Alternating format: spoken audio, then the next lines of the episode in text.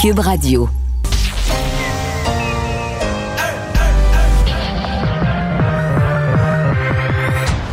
Deux, deux, deux, deux, deux animateurs cohérents, deux visions différentes. Une seule émission, pas comme les autres. Mario Dumont et Vincent Dessureau. Cube, Cube Radio.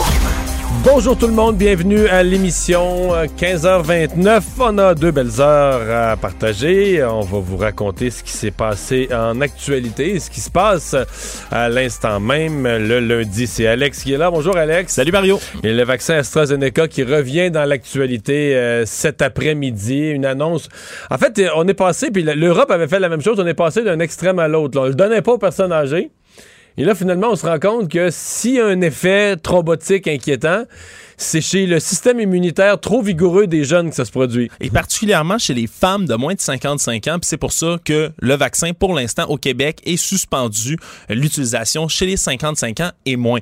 Est-ce que c'est parce que, justement, là, comme l'OMS l'avait ah, mais dit... Je me suis fait expliquer par ouais. un médecin euh, au téléphone tout à l'heure. C'est vraiment ça. C'est vraiment c'est le, le, les gens qui font des épisodes thrombotiques.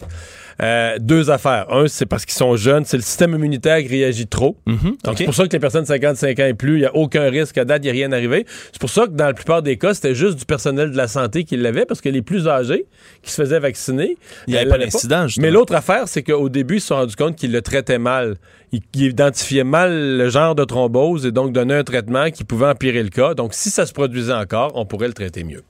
On va aller rejoindre Paul Larocque joindre Mario en direct dans son studio à Cube Radio. Salut Mario, salutations à, à tes auditeurs. Bonjour. Mario, au moment où on se parle, les autorités de santé Canada et santé fédérale, le comité d'immunisation canadien fait le point sur cette directive qui est tombée en début d'après-midi. On voit le docteur Joe là en ce moment. Donc, Mario, on le rappelle pour ceux et celles qui joignent à nous, AstraZeneca est suspendu pour les 55 ans et moins au Canada, y compris au Québec, là, qui a emboîté le pas tout de suite. Euh, on va poursuivre pour les 55 ans et plus. Et là, Mario, si on résume, il euh, n'y a, a, pas eu de cas répertoriés au Canada de complications. C'est ce qui est arrivé est survenu en Europe, une dizaine de cas, euh, semble-t-il, en, en, tout et pour tout. Euh, Mario, bon, on, au plan scientifique, euh, on dit que c'est par prudence et on va pousser les analyses plus loin. N'empêche, c'est pas une bonne nouvelle. On s'entend mmh. là-dessus. ça vient à la fois compliquer la vaccination, mais ça vient rajouter à, à, la crise de confiance par rapport à, à ce vaccin d'AstraZeneca. Ouais. Paul, je viens de. Je vais redonner mon petit cours de médecine en n'étant pas médecin parce que je viens de me le faire expliquer par un ami médecin. Pour... C'est que vraiment. Okay. Oui, vas-y. J'allais dire, fais, fais attention, là, relais l'information transmise Je, je ne médecin. suis pas médecin, donc je le dis euh, clairement. Voilà qui est dit. Mais, mais euh, c'est que euh, ce qui s'est passé, c'est que des médecins allemands, des médecins européens ont mieux compris. Là. De, cette histoire de thrombose traînait dans l'air depuis le début, puis on la comprenait pas bien. Et on a mieux compris qu'est-ce qui se passe, pourquoi? Et qu'est-ce qu'il faut faire? Parce qu'il semble aussi qu'il y a peut-être une ou deux personnes qui ont perdu la vie en Europe parce qu'on comprenait pas ce qui se passait avec le, les, lendemains de vaccins et donc on faisait la mauvaise chose. On, on savait pas comment traiter ça. Donc là, on a une compréhension beaucoup plus précise et effectivement, la réaction, je te simplifie ça, mais c'est une réaction immunitaire trop forte qui n'arrive que chez des gens plus jeunes, qui n'arrive pas chez des gens plus âgés euh, et qui, qui crée l'espèce le, le, de, de caillot, les caillots de sang, donc les, les thromboses, les épisodes thrombotiques. Alors d'où, et au départ, dans le fond, on le donnait pas aux personnes plus âgées parce qu'on disait, bon, plus vieux égale plus fragile. C'était un raisonnement simpliste, c'était pas un raisonnement si médical. Alors qu'on faisait le contraire de ce qui est la réalité. La réalité scientifique maintenant, c'est que ce sont les personnes plus jeunes qui sont plus à risque. Ça reste des cas, un sur euh, des centaines de milliers ou un cas sur un million, ça reste très, très faible. Donc là, on le comprend. On comprend ce qui se passe. On comprend ce qu'il faudrait faire médicalement dorénavant. On n'a pas de cas au Canada, mais malgré tout, on prend zéro, zéro, zéro risque. On dit, chez les gens plus jeunes, il y, a un risque. Donc, on met la barre à 55 ans. Reste que, Paul, pour l'avenir la, la, de la campagne de vaccination, ça va soulever une question quand même ici, parce que là, on arrive chez les gens plus jeunes, les grandes populations, ou pour arriver au 24 juin, par exemple, au Québec, on avait besoin de tous les vaccins, on comptait tous les vaccins. Alors, qu'est-ce qu'on va faire avec les... Euh, Qu'est-ce qu'on va faire avec les AstraZeneca? Est-ce qu'on va, quand on va avoir vacciné toutes les personnes plus âgées, euh, qu'est-ce qu'on va. Euh, puis, ben, puis là, avec une nouvelle de plus sur l'AstraZeneca, est-ce qu'il va y avoir encore plus de gens méfiants qui vont dire Ah ben moi, je veux un autre vaccin, je veux pas l'AstraZeneca? Donc, ça vient compliquer la, la, campagne de vaccination quand même. Là, il faut pas le, il faut pas le nier. Quoique, il faut comprendre que il y a quelque chose quand même de rassurant. Tu dis c'est des un cas sur un million, mais malgré tout, tous les meilleurs cerveaux d'Europe sont mis sur le cas. on parlait d'une dizaine de cas en tout pour les comprendre. Qu'est-ce qui s'est passé? Qu'est-ce qui a bien pu arriver? Et là, ils semblent vraiment confiants. durant la fin de semaine, ils semblent vraiment confiants qu'ils ont mis le doigt dessus. Et c'est pour ça que nos autorités au Canada ont rapidement vu ces études européennes en fin de semaine et ont dit, ben voici comment nous on agit pour prendre, pour amener le risque le plus proche possible du risque zéro avec nos populations. Et surtout qu'on dit qu'en Europe, la dizaine de cas, essentiellement des femmes, hein, des, jeunes femmes. Euh, ça ajoute euh, au mystère. Moi, on me dit, médecin, euh, le médecin à qui j'ai parlé me dit qu'il voit plus l'âge que le sexe, mais effectivement, ça semble être plus. Je pense qu'il y a un homme, ça, semble plus être, être des, femmes, mais c'est clairement, il y a clairement un facteur de, d'âge et de système immunitaire. Parce que faire, faisons attention, c'est plus des femmes parce qu'on a vacciné le personnel de la santé, Paul, et beaucoup plus d'infirmières que d'infirmiers. Il y a beaucoup plus. ça peut être simplement, ça peut être simplement ça, là, que chez les gens plus jeunes qui sont vaccinés, ce sont des gens du personnel de la santé, des préposés, des infirmières, où les femmes sont très majoritaires. C'est que c'est peut-être juste ça qui, qui vient biaiser le nombre de, le nombre de femmes. La, statistique, c'est ça, prudence, en tout cas.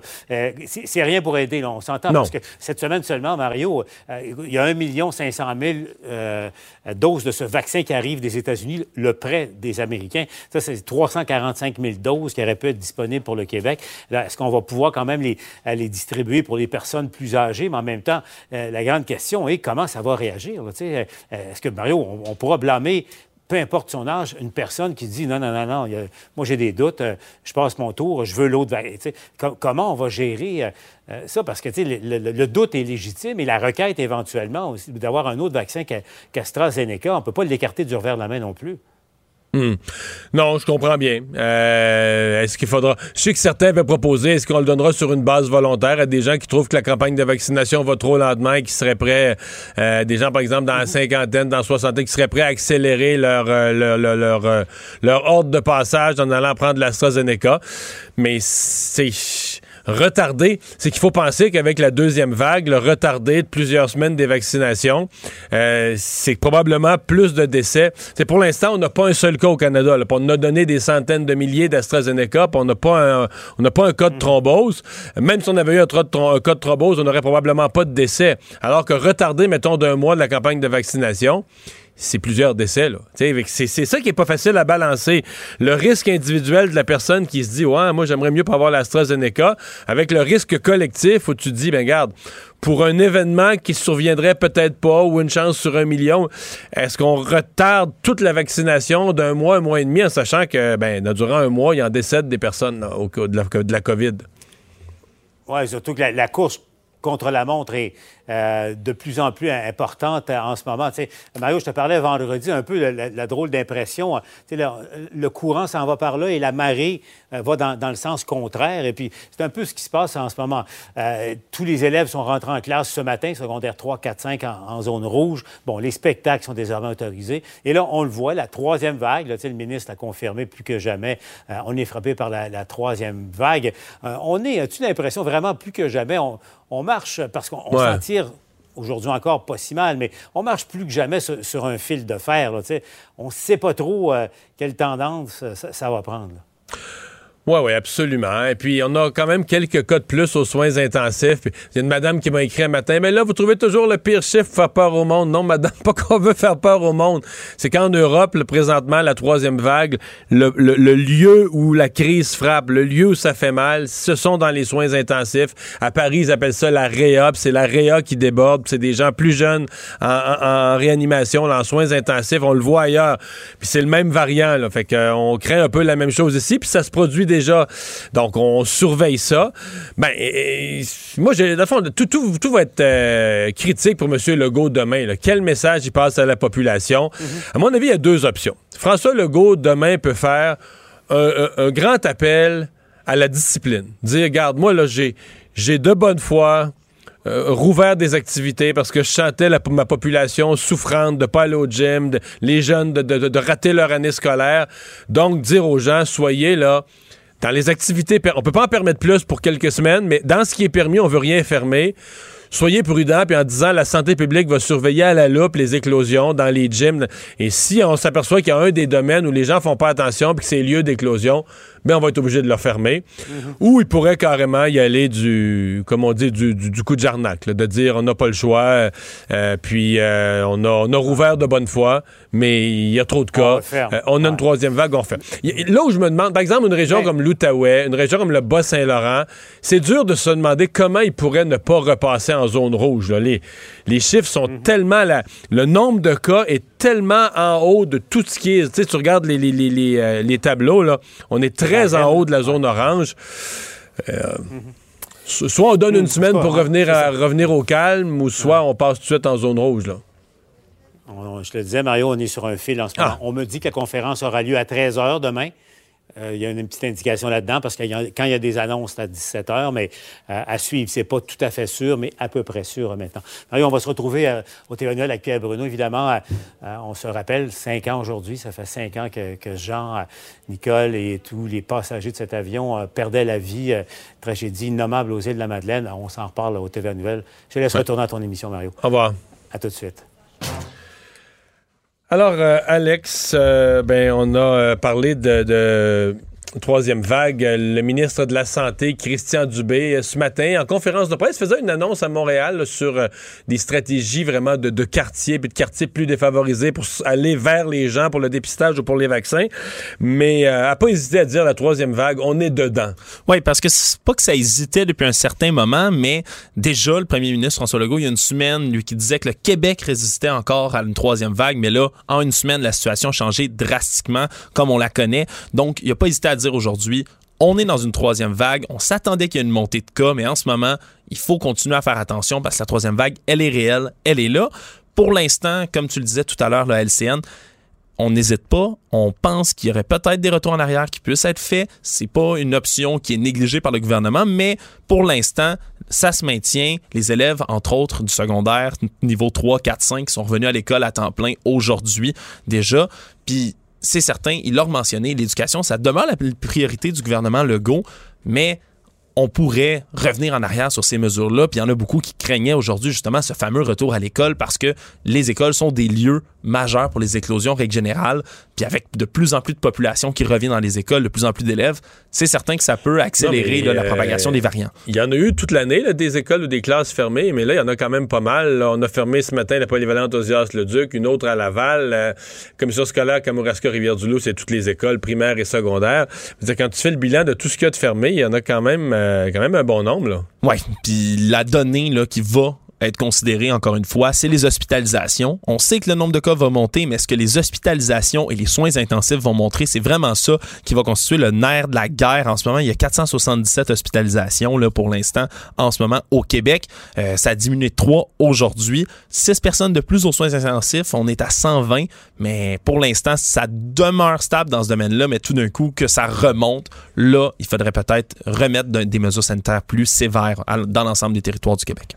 Faisons le donc des cas. Euh, c'est pas rien, rien de remarquable ce matin. Sinon que quand on le regarde par région, euh, les régions en difficulté le sont toujours. Puis il y a la région de Québec qui s'ajoute à celle qui devient en difficulté. C'est ça. Parce que la région de Québec, aujourd'hui, capitale nationale, c'est 111 nouveaux cas. Là, par deux jours de suite dans les 100. Oui, par comparaison, c'est 269 cas à Montréal, nouveaux cas aujourd'hui. C'est presque la moitié des cas de Montréal. Puis d'habitude, là, on n'est pas du tout là, dans la même, non, non, y en avait, la de grandeur. il n'y a pas longtemps, il y en avait 30 à Québec puis 350 à Montréal. Exact. Là. Aujourd'hui, le total, c'est 900, euh, pas, plutôt 891 nouveaux cas aujourd'hui. Hier, c'était 917 par comparaison. Comme je l'ai dit, là, une petite baisse d'hospitalisation, petite hausse des soins intensifs, euh, 5 des nouveaux décès qui s'ajoutent également aujourd'hui. Mais tu nommais d'autres régions. Là, la Montérégie, c'est 103 nouveaux cas aujourd'hui. Euh, Bas-Saint-Laurent, on est à 54 nouveaux cas. Euh, ça continue à augmenter aussi dans Laurentides, 61 nouveaux cas, Lanaudière, 40 autres cas, Chaudière-Appalaches, même chose. Donc euh, oui, il y a beaucoup de régions où ça monte, donc ça montre que c'est généralisé. C'est pas juste Montréal cette fois-ci qui continue à enregistrer le gros des cas, euh, c'est un peu répandu partout. C'est une grosse semaine de livraison de vaccins au Canada. Évidemment, avec la nouvelle qu'on mentionnait tout à l'heure, il y a une partie de ces vaccins-là qu'on ne sait pas qu'est-ce qui va, en advenir, les AstraZeneca. Oui, qui vont arriver là euh, à partir de demain. 1,5 million de doses d'AstraZeneca qui doivent arriver des livraisons par camion des États-Unis c'est beaucoup de doses. Ça, ça va arriver, puis ça arrive, comme on dit, c'est nouveau, c'est la première fois qu'ils vont arriver par camion. Hein? Ils arrivent directement par camion réfrigéré. Habituellement, c'était toujours d'ailleurs qu'on les recevait, d'Europe, un peu d'Inde aussi, qu'on avait reçu au début du mois de mars, euh, qui vont s'ajouter. Là, c'est 3,3 millions de doses au total qu'on devrait recevoir au Canada cette semaine. 600 euh, 000 doses jeudi qui vont arriver du vaccin Moderna aussi. On avait une semaine de retard ouais, de ces livraisons-là. C'est sûr de samedi ou de vendredi passé. Hein. On était censé les recevoir plus tôt. Il y avait un problème de contrôle de qualité. Donc maintenant, ça va, euh, c'est des doses qui vont revenir. Puis ça va pas affecter cette, euh, petite erreur-là. La livraison des doses de Moderna qui vont arriver dans la semaine du 5 avril, 855 000 doses. Puis d'ici la semaine dernière, c'était 6 millions de doses au total qui étaient arrivées au Canada. Donc dans 3,3 qui arriveraient, c'est beaucoup. en fait, là, les doses qui rentrent, c'est l'objectif de M. Trudeau, là sais, qui avait son objectif au 31 mars. Et là, il y a plusieurs compagnies qui avaient promis, qui avaient promis, on te livre ça pour le 31 mars. Fait que là, c'est leur semaine, euh, c'est leur journée, je devrais dire, euh, au pluriel, mais leur journée finale pour livrer les, doses au Canada euh, qui sont attendues. Jusqu'ici, c'est 11% de la population canadienne qui a au moins une dose de vaccin dans le bras. J'ai hâte de voir quelle va être comme la stratégie pour les, livraisons d'AstraZeneca. Est-ce que vraiment on va mettre en place des cliniques? Est-ce qu'on va rassurer les 55 ans et plus? Pour l'instant, en fait, dans les cliniques grand public, pour l'instant, ce, ce ne sont que des 55 ans et plus. Oui, puis pour l'instant, donc, ça serait pas un problème de continuer à vacciner AstraZeneca. Euh, puis peut-être que ça pourrait régler aussi parce que ça fait quelque temps que, que je sais, tu pousses entre autres beaucoup sur ce dossier-là. Hein, les régions qui reçoivent là beaucoup, pas qui reçoivent beaucoup moins de vaccins, mais qui vaccinent moins de gens pour l'instant. L'appel, les rendez-vous. Ouais, ça pourrait peut-être venir combler, là, si on veut, euh, ce manque à gagner là dans certaines régions. Euh, on parlait tout à l'heure, je parlais avec Paul Larocque de lieux d'éclosion, euh, les gens qui devraient faire attention parce que si la santé publique découvre que certaines des activités rouvertes deviennent des lieux d'éclosion, on pourrait les cibler. Il y a un gym à Québec qui sera pas très populaire auprès des autres gyms. Non, le Mega Fitness Gym de Québec parce que on a appris qu'il y aurait au moins 40 clients, 5 employés de l'établissement qui est sur l'avenue Saint-Jean-Baptiste dans l'arrondissement des Rivières qui auraient été déclarés positifs donc au virus. Il y a même des employés de la boutique Nutrition Sport Fitness qui est juste à côté du gym qui ont été testés positifs eux aussi. Euh, puis donc là, depuis ce temps-là, on demande tous les clients qui ont fréquenté l'établissement depuis le 14 mars à subir un test de dépistage. C'est sûr, c'est un peu une grosse première dans les gyms, si on veut, parce qu'il n'y avait pas eu beaucoup d'éclosions dans les dernières vagues dans les gyms. C'est parce que on n'avait pas documenté tant que ça les éclosions.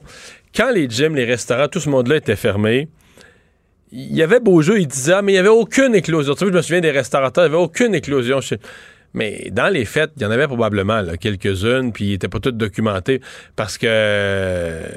Bon, là, ça, ça semble être la plus grosse. Maintenant, dans celle-ci, on peut pas mettre de côté le fait que le propriétaire du gym était un sceptique de la COVID. Là. Puis c'est peut-être un hasard parce que le, variant est très contagieux. Fait que tu pourrais avoir quelqu'un qui fasse bien attention puis que le, virus soit plus fort que lui puis il se fait prendre quand même. Mais quand c'est quelqu'un qui se fout des règles, qui s'est toujours foutu publiquement des règles de la COVID, tu te dis est-ce qu'il y a eu négligence à l'intérieur? Peut-être pas du tout. Mais quand tu t'es fait à la gueule sur la place publique à dire que la COVID, oh, oh, on s'occupe pas de ça, euh, donc c'est suspect. Mais disons que Radio-Canada, eux, qui ont sorti l'affaire en premier, ont dit avoir parlé à deux clients qui auraient mentionné qu'il y aurait des règles sanitaires qui n'auraient pas toujours été suivies dans l'établissement. Euh, puis il semblerait aussi que ce soit des cas de variants, c'est pas encore confirmé, là, mais le premier cas semblait être lié à un variant. Donc, est-ce que... Au Québec, il y a beaucoup de variants. Exact. Est-ce que c'est le fait que le variant soit beaucoup plus contagieux, beaucoup plus virulent, qui là va changer la donne peut-être pour tout ce qui est gymnase, restaurant. On l'espère pas évidemment, mais est-ce que ça va changer justement le niveau à lequel ça se propage dans ces endroits-là lorsqu'on leur permet de réouvrir? C'est sûr qu'il va falloir suivre la situation de près, mais ça peut être inquiétant pour ceux qui avaient hâte de retourner au gym. Benoît Cardinal, accusé du meurtre de sa conjointe. Le procès se poursuit avec des témoignages assez bouleversants. Oui, puis entre autres, un témoignage là, vraiment bouleversant, celui d'une fillette euh, d'âge primaire, dit-on, dont évidemment on ne peut pas dévoiler le nom de par un interdit de publication, qui a livré, l'on dit, un récit crève-cœur ce matin. Je, cite ce qu'elle disait. Elle avait peur, elle était en petit bonhomme et elle se faisait massacrer, évidemment, en parlant euh, de Madame Jaël Quentin, euh, qui est la femme décédés dans cette histoire-là le 16 janvier 2020 à Mascouche. Euh, donc, Benoît Cardinal, 34 ans, qui est accusé du meurtre prémédité.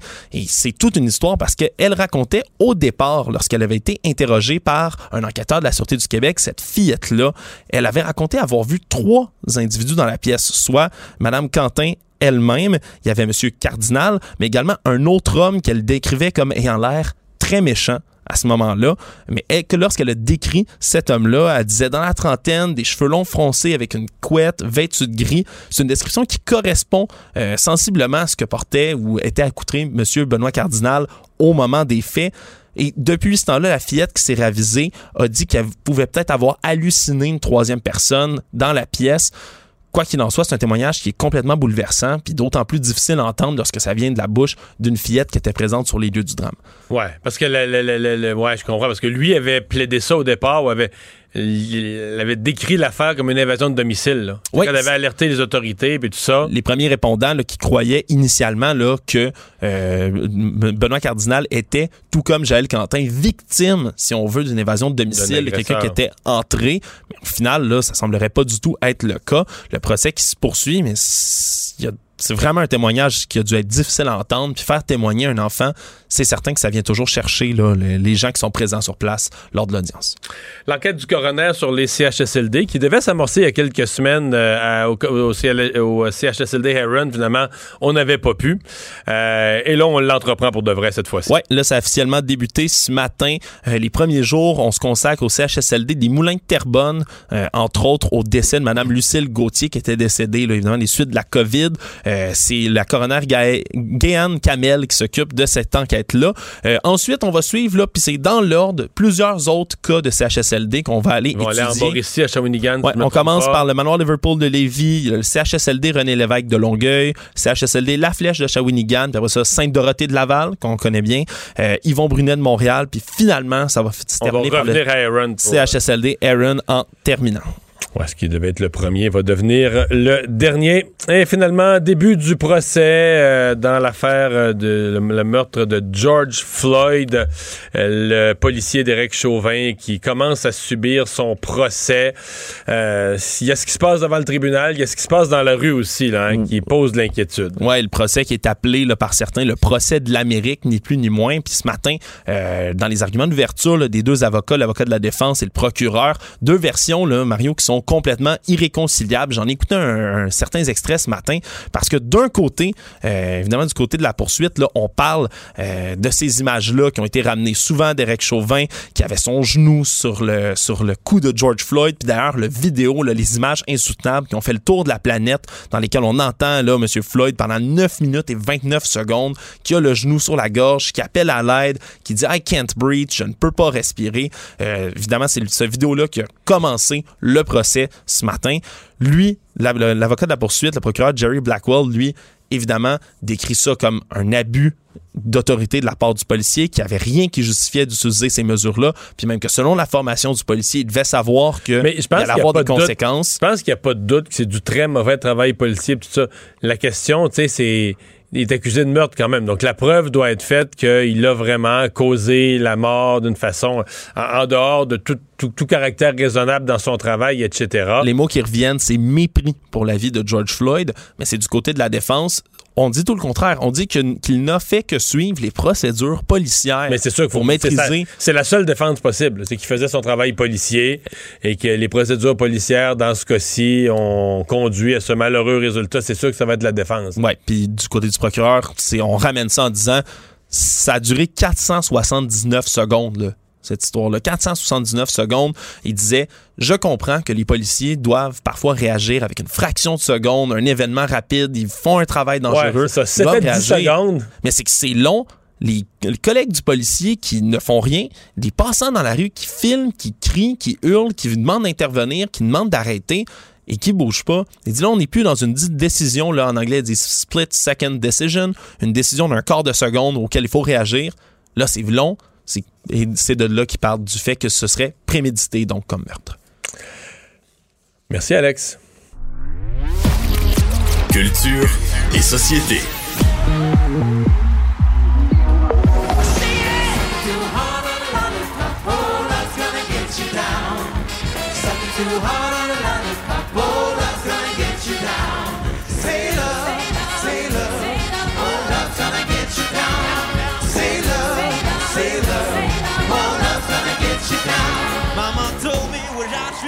Bonjour Anaïs. Allô, Mario. alors, tu nous fais revivre la soirée d'hier de Star Academy. Ben là, quelle belle soirée hier, le, le- le numéro avec Mika. Non, mais été- Mika, euh, il- Écoute. il- Mika est un artiste d'une classe à part. Je pense qu'on est plusieurs à penser ça. Puis, tu sais, tout ce que. Quand il a dit aux jeunes, euh, moi, je suis pas gentil, puis ça a fait sourire un peu, mais en même temps, euh, c'est vrai qu'il est raide. Là, tout. Moi, sais-tu comment je vois ça? Je vois ça comme. Ce gars-là, là, il a un gigantesque respect du public. En d'autres termes, il leur dit c'est pas parce que vous êtes des académiciens. Tu comprends? La TV va être là, le monde va être. Il va y en avoir euh, un million et demi qui vont s'installer devant leur télé pour vous autres. Il n'y a pas de demi-mesure. Moi, c'est moi, c'est comme ça que je reçois Mika, que j'aimais déjà beaucoup, là, mais qui a regagné une coche dans mon esprit de dire lui, c'est ça le showbiz, c'est la pédale au fond tout le temps. Les gens se déplacent, les gens prennent la peine de. Que ce soit pour d'acheter un billet, de s'in- de s'installer à la télé. Il y a 46 postes. Ils ont choisi le nôtre. Ben, tu sais, voici On ce va leur en mettre plein la vue. Voilà. Ah, moi, j'ai adoré. Vraiment. Écoute, hier, là, ça a duré 18 minutes, Mario, ça a passé comme deux secondes. Il les, a, Et- il les a amenés loin, les jeunes. Il les a, tu sais, je veux dire, avec son énergie, il les a amenés loin, là. Puis visuellement, je veux dire, toi, tu es un, un fan de spectacle à grand déploiement. Là, tu sais, tu sors quand Ah, ils ont même utilisé tout le building, là. Les deux. Hey, écoute, non, mais visuellement, on sais, on n'avait rien envie au gros spectacle de Las Vegas. Et là, justement, je, je demandais à, à Sébastien qui est en régie, euh, vu que tu dis justement à quel point Mika est connu pour être méticuleux, tu sais, puis c'est vraiment chirurgical à la virgule près. J'ai parlé aujourd'hui avec Dashni, euh, qui est euh, l'académicien hier qui est sorti, euh, qui a été évincé. Et je lui ai demandé justement, Mario, tu sais, de comme ça Mika, euh, qui est connu mondialement, qui est arrivé, ça faisait sept semaines qu'on l'attendait, puis qui est arrivé avec des idées de grandeur qui parfois tu fais, OK, tu veux vraiment aller là, Mika? Donc, j'ai demandé à Dashni, qu'est-ce que tu as appris d'avoir travaillé avec un artiste comme celui-ci? Puis, ce qui m'a répondu, c'est vraiment similaire à ce que tu viens de me dire, on l'écoute. Mais j'ai appris beaucoup euh, de son côté mé- mé- méticuleux de faire attention aux détails, euh, que ce soit autant dans le dans l'aspect vocal que dans la manière de se présenter dans la scène, euh, la manière technique, parce que lui c'était vraiment le, le directeur artistique de son numéro. Fait que tout ce qui a été fait a- vient de sortir, ben, ça vient autant de la production que de lui, mais beaucoup ça a été son imagination, la manière que lui il voulait que que ça se passe. Fait que autant au niveau des habits euh, que au niveau de la, euh, les mouvements sur scène, la manière qu'on devait se présenter, la manière de vivre et d'expérimenter, d'habiter la chanson, euh, il y avait vraiment de tout. Que c'est vraiment le- l'attention aux détails que je retiens de lui. Donc, c'est vraiment ce que tu disais, tu rien n'est laissé au hasard. Puis Mika qui dit qu'il est pas, qu'il est pas gentil, c'est juste qu'il est très direct par moment. Puis moi, ça me fait penser à un Grégory Charles qui, par moment, a Ouais. pas peur de dire ce qu'il y en est, puis qu'on n'est pas dans le t'es extraordinaire, tu vas réussir. Non, c'est travail et tu vas réussir. Et c'est ce que Mika a voulu transmettre aux académiciens. Puis on a vu hier que le travail, ça peut porter fruit. Puis moi, j'ai, je sais pas toi, mais j'ai complètement oublié qu'il y avait pas de public hier. Là, c'était un des gros numéros qui m'a littéralement fait oublier que le public ne faisait pas partie de la salle. Ouais, mais c'est euh, ben c'est ça, tu sais, c'est tu donnes un show, tu donnes un show, puis hier on l'a on l'a eu. Euh, Dashni qui cependant a été est sorti euh, euh, trois belles performances. euh, je me je me suis- je suis pas certain qu'il y avait le, le- le- le choix de chansons pour euh, pour toucher les gens là, tu sais, euh, c'était une belle performance, il y a un talent, il y a un charisme naturel sur scène. Ben oui. Abs- ben, dans les dernières semaines, en plus, on s'en est jasé, toi et moi, tu sais, à quelques reprises. Il s'est vraiment démarqué sur scène. Donc, hier, je pense que plusieurs étaient surpris. En même temps, on se le dit aussi chaque semaine, tu sais, ça devient de plus en plus difficile. Mais là, ouais, je vais parce que faire là, entendre. euh, c'est ça, ils sont tous vraiment excellents là. Ils sont excellents. Donc là, je vais vous faire entendre un extrait justement de la prestation, de la performance de Dashni hier, qui a repris sans limite de Kevin Bazinet. pourrais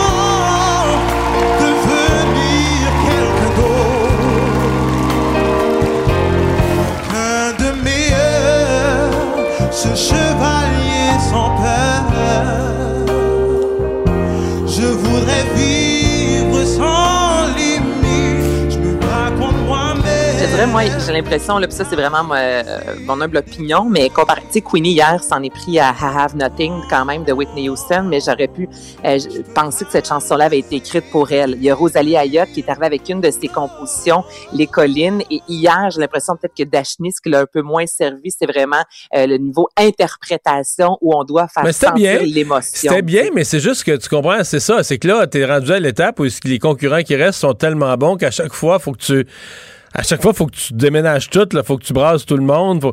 Alors qu'hier, c'était comme quand il a fini cette prestation-là. Puis moi, c'est drôle parce que je pensais à plusieurs des prestations que lui-même il a faites avec, par exemple, avec d'autres artistes où ça déménageait bien plus. Hier, il a fini ça, puis tu disais, ben c'est bien, c'est bien fait, c'est bien. mais ça m'a pas, ça m'a pas transporté. Là. Non, non, c'est ça. Il manquait le côté, tu m'as scié deux jambes, tu m'as pitché à terre, puis euh, wow, c'est incroyable. Mais je lui ai demandé aujourd'hui, euh, la question simple, mais tellement importante, comment ça va après la soirée d'hier? On l'écoute je me sens super bien, euh, vraiment. Euh, c'est pas le fait que je sois vraiment fier de, de qu'est-ce que j'ai donné hier comme performance, puis que je sois très honoré d'avoir pu chanter euh, contre, si on peut dire, Queenie et Rosalie, parce que je suis totalement fan et fier de, de leur prestation en fait d'hier.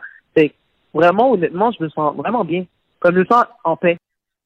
Et ce qui est particulier, là, Mario, je pose euh, souvent aussi la question, euh, quels sont vos projets dans les euh, prochaines, prochains jours, prochaines semaines? Ça fait quand même sept semaines que je jase avec des exclus. Et la réponse qu'il m'a donnée, c'est la première fois qu'un candidat me donne cette réponse-là, puis je me dis, mais tu as tellement raison de me dire ça, tu vas comprendre pourquoi on l'écoute.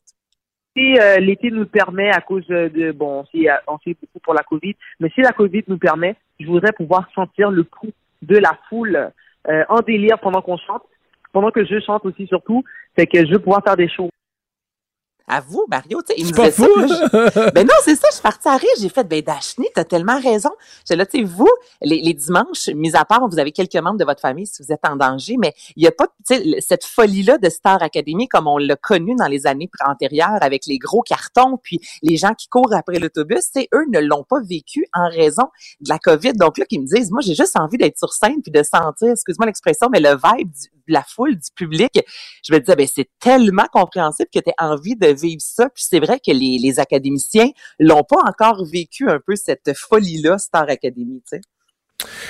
Ben voilà, donc euh, reprend ça la semaine euh, prochaine. Euh, on a commencé cette semaine à dévoiler des nommés pour le gala artiste.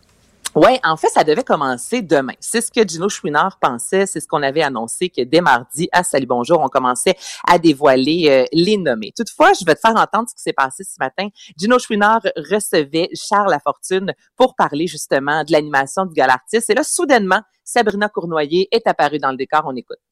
Est-ce que c'est vrai que vous allez rendre hommage? Toc, toc, toc. Je hein? m'excuse, je veux juste, il va falloir que je vous dérange. Mais j'ai une bonne raison de le faire. Euh, je vous annonce, Charles, Gino, que vous êtes en nomination pour personnalité masculine de l'année au. Oh, bravo, Gino!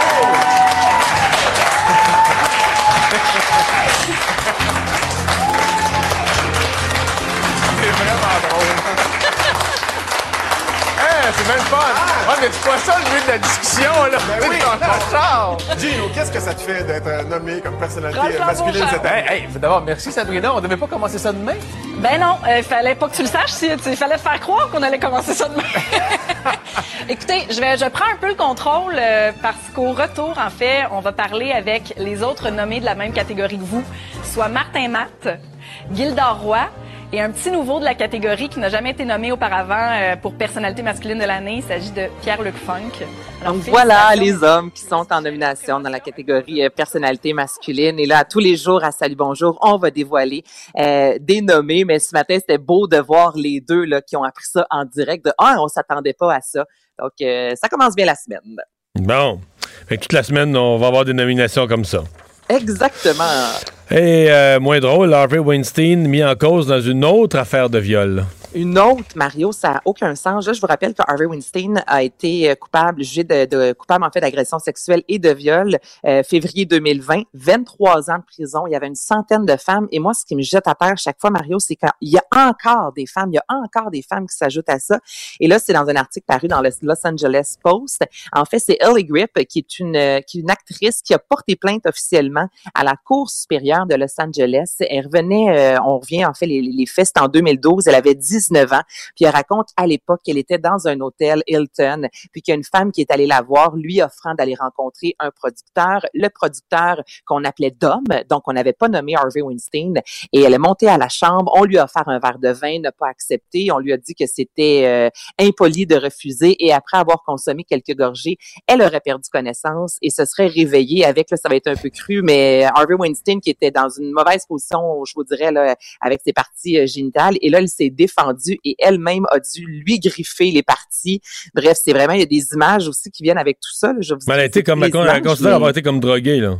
Exactement. Donc, droguée, violée, puis dit qu'elle a dû se, se défendre, mais physiquement, en laissant des cicatrices encore apparentes à Harvey Weinstein. Donc là, lui, de son côté, son avocat est sorti disant nier euh, catég- catégoriquement plutôt les allégations, mais c'est de voir qu'il y a encore des femmes comme ça qui, après tant d'années, plus de sens, ça aucun, mais aucun bon sens, euh, Mario. Donc là, ça, c'est une des nouvelles euh, qui fait jaser en fin de semaine. Merci Anaïs, à demain. Bienvenue, à demain. Pour une écoute en tout temps, ce commentaire d'Anaïs Gertin-Lacroix est maintenant disponible dans la section balado de l'application et du site cube.radio. Tout comme sa série balado, Culture d'ici, un magazine culturel qui aligne entrevues et nouvelles du monde des arts et spectacles. Cube Radio. Il explique et démystifie l'économie. Pierre-Olivier Zappa, à vos affaires. Bonjour Pierre-Olivier. Salut Mario. Alors, il y a des fabricants, fabricants québécois de masques euh, qui sont pas de bonne humeur. Non, en effet, euh, tu te souviendras la semaine dernière que le gouvernement a retiré de la circulation euh, des masques pédiatriques, donc pour les enfants, qui étaient possiblement toxiques et qui avaient été commandés à la compagnie Métallifère, qui importe euh, ces masques de Chine. Cette semaine, on a appris, en fait, à l'émission, euh, que le gouvernement a retardé la euh, mise en disponibilité des masques transparents pour les éducatrices. Hein, tu te souviens, Mario, euh, le gouvernement avait commandé des masques transparents Ouais. parce que les éducatrices en demandaient pour que les enfants puissent lire sur les lèvres. Ouais. Euh, et selon deux études indépendantes qui ont été réalisées, euh, les masques ne seraient pas efficaces. Le gouvernement les a commandés, ces masques, d'une entreprise qui fait de l'importation euh, de la Chine. Et là, il y a des fabricants québécois qui se demandent euh, pourquoi le gouvernement maintient le système d'appel d'offres traditionnel où ce sont les plus bas soumissionnaires qui l'emportent, peu importe souvent la qualité de leurs produits. Euh, parce que pour pouvoir soumissionner sur ces sur ces appels d'offres du gouvernement qui, qui demandent à des distributeurs, écoute, on a besoin de tant de masques euh, pour les écoles, pour les, services de garde, euh, des gens comme toi et moi peuvent soumissionner simplement s'ils ont un contact en Chine avec un, un fabricant, les importer, et ils ont besoin d'une attestation de la Chine qui dit, euh, ben, écoutez, ces masques-là sont sécuritaires, et hop, euh, le gouvernement en distribue. C'est ce qui s'est passé, semble-t-il, avec les masques de métallifères. C'est ce qui aurait pu se produire avec les masques transparents. Heureusement, il y a des analyses plus poussées qui sont menées en ce moment euh, par, euh, par le gouvernement et c'est pour ça qu'ils n'ont pas été encore distribués, ces masques. Il y a des entreprises au Québec qui en produisent et qui se demandent pourquoi le gouvernement maintient sa règle du plus bas soumissionnaire alors que nous, on est prêt à en fabriquer, par exemple, à Louisville, chez Entreprise Prémont. Euh, ces fabricants-là ne sont pas du tout euh, en, en accord avec la façon de faire. Évidemment, ils ont perdu des contrats, de gros contrats, souvent par seulement quelques milliers de dollars, et ils se posent des questions sur les produits qui euh, sont achetés par le gouvernement. On aura l'occasion d'en parler d'ailleurs ce soir à l'émission. Pierre-Olivier, tu nous as parlé à quelques reprises de la hausse du prix des matériaux, mais là, euh, Oui. C'est le cas le plus spectaculaire, là, ce 2 par 4. ben, tu sais, euh, je vais te raconter la genèse de ce qui s'est passé à l'émission. Il y a, il y a deux semaines, euh, évidemment, on avait en quelque sorte adopté un 2 par 4 puis on suivait l'évolution du prix. Euh, on suivait sa disponibilité pour aborder l'enjeu de la hausse du prix des matériaux et, des pénuries. Et là, je reçois, il y a deux semaines, le courriel d'un architecte qui me dit, écoutez, M. Zappa, pour la bonne cause, je suis prêt à offrir euh, 250 dollars pour votre 2 par 4 Euh, je l'installerai dans mon appartement. Puis il dit, si euh, si vous êtes prêt, euh, lancez des enchères pour une bonne cause et puis euh, ça permettra aux téléspectateurs d'y participer. Euh, Mario, au tout départ, je l'ai fait un peu à la blague et j'ai vraiment été euh, subjugué par l'élan de générosité. J'ai reçu des offres. Rappelle-nous la cause euh, que tu avais identifiée. En, en fait, je- ce que je demandais aux gens, c'est vous choisissez la cause qui vous est chère. Euh, par exemple les jeunes, par rapport les, les, personnes aînées. Je voulais que les gens choisissent leur cause et puissent miser euh, sur le 2 par 4. J'ai reçu des offres à 5 000, à 6 000 dollars, à 7 000 dollars, plusieurs, des gens extrêmement généreux. Et euh, finalement, ben, l'enchère prenait fin jeudi dernier, 22 heures. Ce soir, on dévoile le nom du gagnant qui a osé dépenser 8500 dollars pour le 2 par 4 de l'émission et il a remis. Euh, Et il va vraiment se voir remettre physiquement le 2 Ouais, par ouais, 4. Oui, avec oui, on un- n'y est pas avec, ça. Un là. Il- certificat d'authenticité, Mario, je me suis rendu euh, euh, sur les lieux de où il travaille et euh, il a il a offert cette somme d'argent. On est vraiment content à l'émission à, à une euh, à une fondation qui œuvre auprès des jeunes euh, pour les raccrocher à l'école, pour les motiver, entre autres par le basketball dans des quartiers défavorisés. La fondation Montréal à cœur. J'ai rencontré les jeunes aussi de la fondation pour leur apprendre que le 2 par 4 allait peut-être changer euh, leur quotidien au cours des prochains mois parce que veut veut pas en ce moment avec la pandémie, euh, les, les, les grands événements de collecte de dons, donc tu sais la philanthropie basée sur l'événementiel connaît des temps extrêmement durs. Donc pour ces petites fondations là qui comptaient sur des épluchettes de blé d'Inde, des soupers spaghettis pour lever des fonds, euh, les temps sont beaucoup plus durs. Mais grâce au 2 par 4 de l'émission, euh, cette fondation là va pouvoir aider des centaines de jeunes. On en est bien fiers et on vous présente ça ce soir euh, à l'émission, en plus de recevoir aussi le ministre de l'économie. Certainement. Mais merci beaucoup, Pierre-Olivier. Il n'y a pas de quoi. Bravo pour l'initiative. 18h30 euh, à vos affaires ici sur Cube Radio et à LCN. Mario Dumont et Vincent Dessureau. Joignez-vous à la discussion. Appelez ou textez le 187 Cube Radio 1877 827 2346. Alors, euh, vous euh, la connaissez comme animatrice et, et journaliste. Euh, on ne la voit plus, semble-t-il, qu'elle est à la retraite. Elle va nous en parler, mais elle a gardé ses réflexes et euh, a fait tout un travail de recherche statistique euh, sur le sujet dont j'ai parlé la semaine passée, là, la vaccination euh, pas mal en retard dans plusieurs régions du Québec. Bonjour, Myriam Segal. Allô, comment ça va? Ça va bien? À la retraite, euh, semi-retraite euh, ou... Ben, écoute, euh, moi, j'ai pris ma retraite pour pouvoir voyager, puis au bout de trois mois, euh, la COVID a sifflé le retour à la maison. Puis j'attends depuis un an de pouvoir retourner en voyage. Ouais. Pendant ce temps-là, je m'occupe un peu, je fais des petites chroniques, euh, je m'amuse. Et euh, des petites chroniques et des petites statistiques. euh, on a vu passer ça là, sur les réseaux sociaux, entre autres. euh, un, tableau complet, parce que c'est des chiffres qui sont disponibles, mais que le gouvernement compile pas vraiment là, pour voir euh, où on en est rendu dans la vaccination dans chacune des régions. C'est pas diffusé comme tel. là. Non, effectivement. Ce qu'il diffuse, c'est le nombre de vaccins administrés dans chaque région. Mais ce qui est intéressant, c'est le nombre de vaccins par rapport à la population. Parce que ça, ça nous donne le taux de vaccination. Or, ce que tu disais la semaine dernière, c'est euh, ce tableau-là, c'est CQFD. Là. Je sais pas si tu te rappelles nos théorèmes quand on était à l'école. Oui, ce qu'il fallait démontrer. oui. Exact.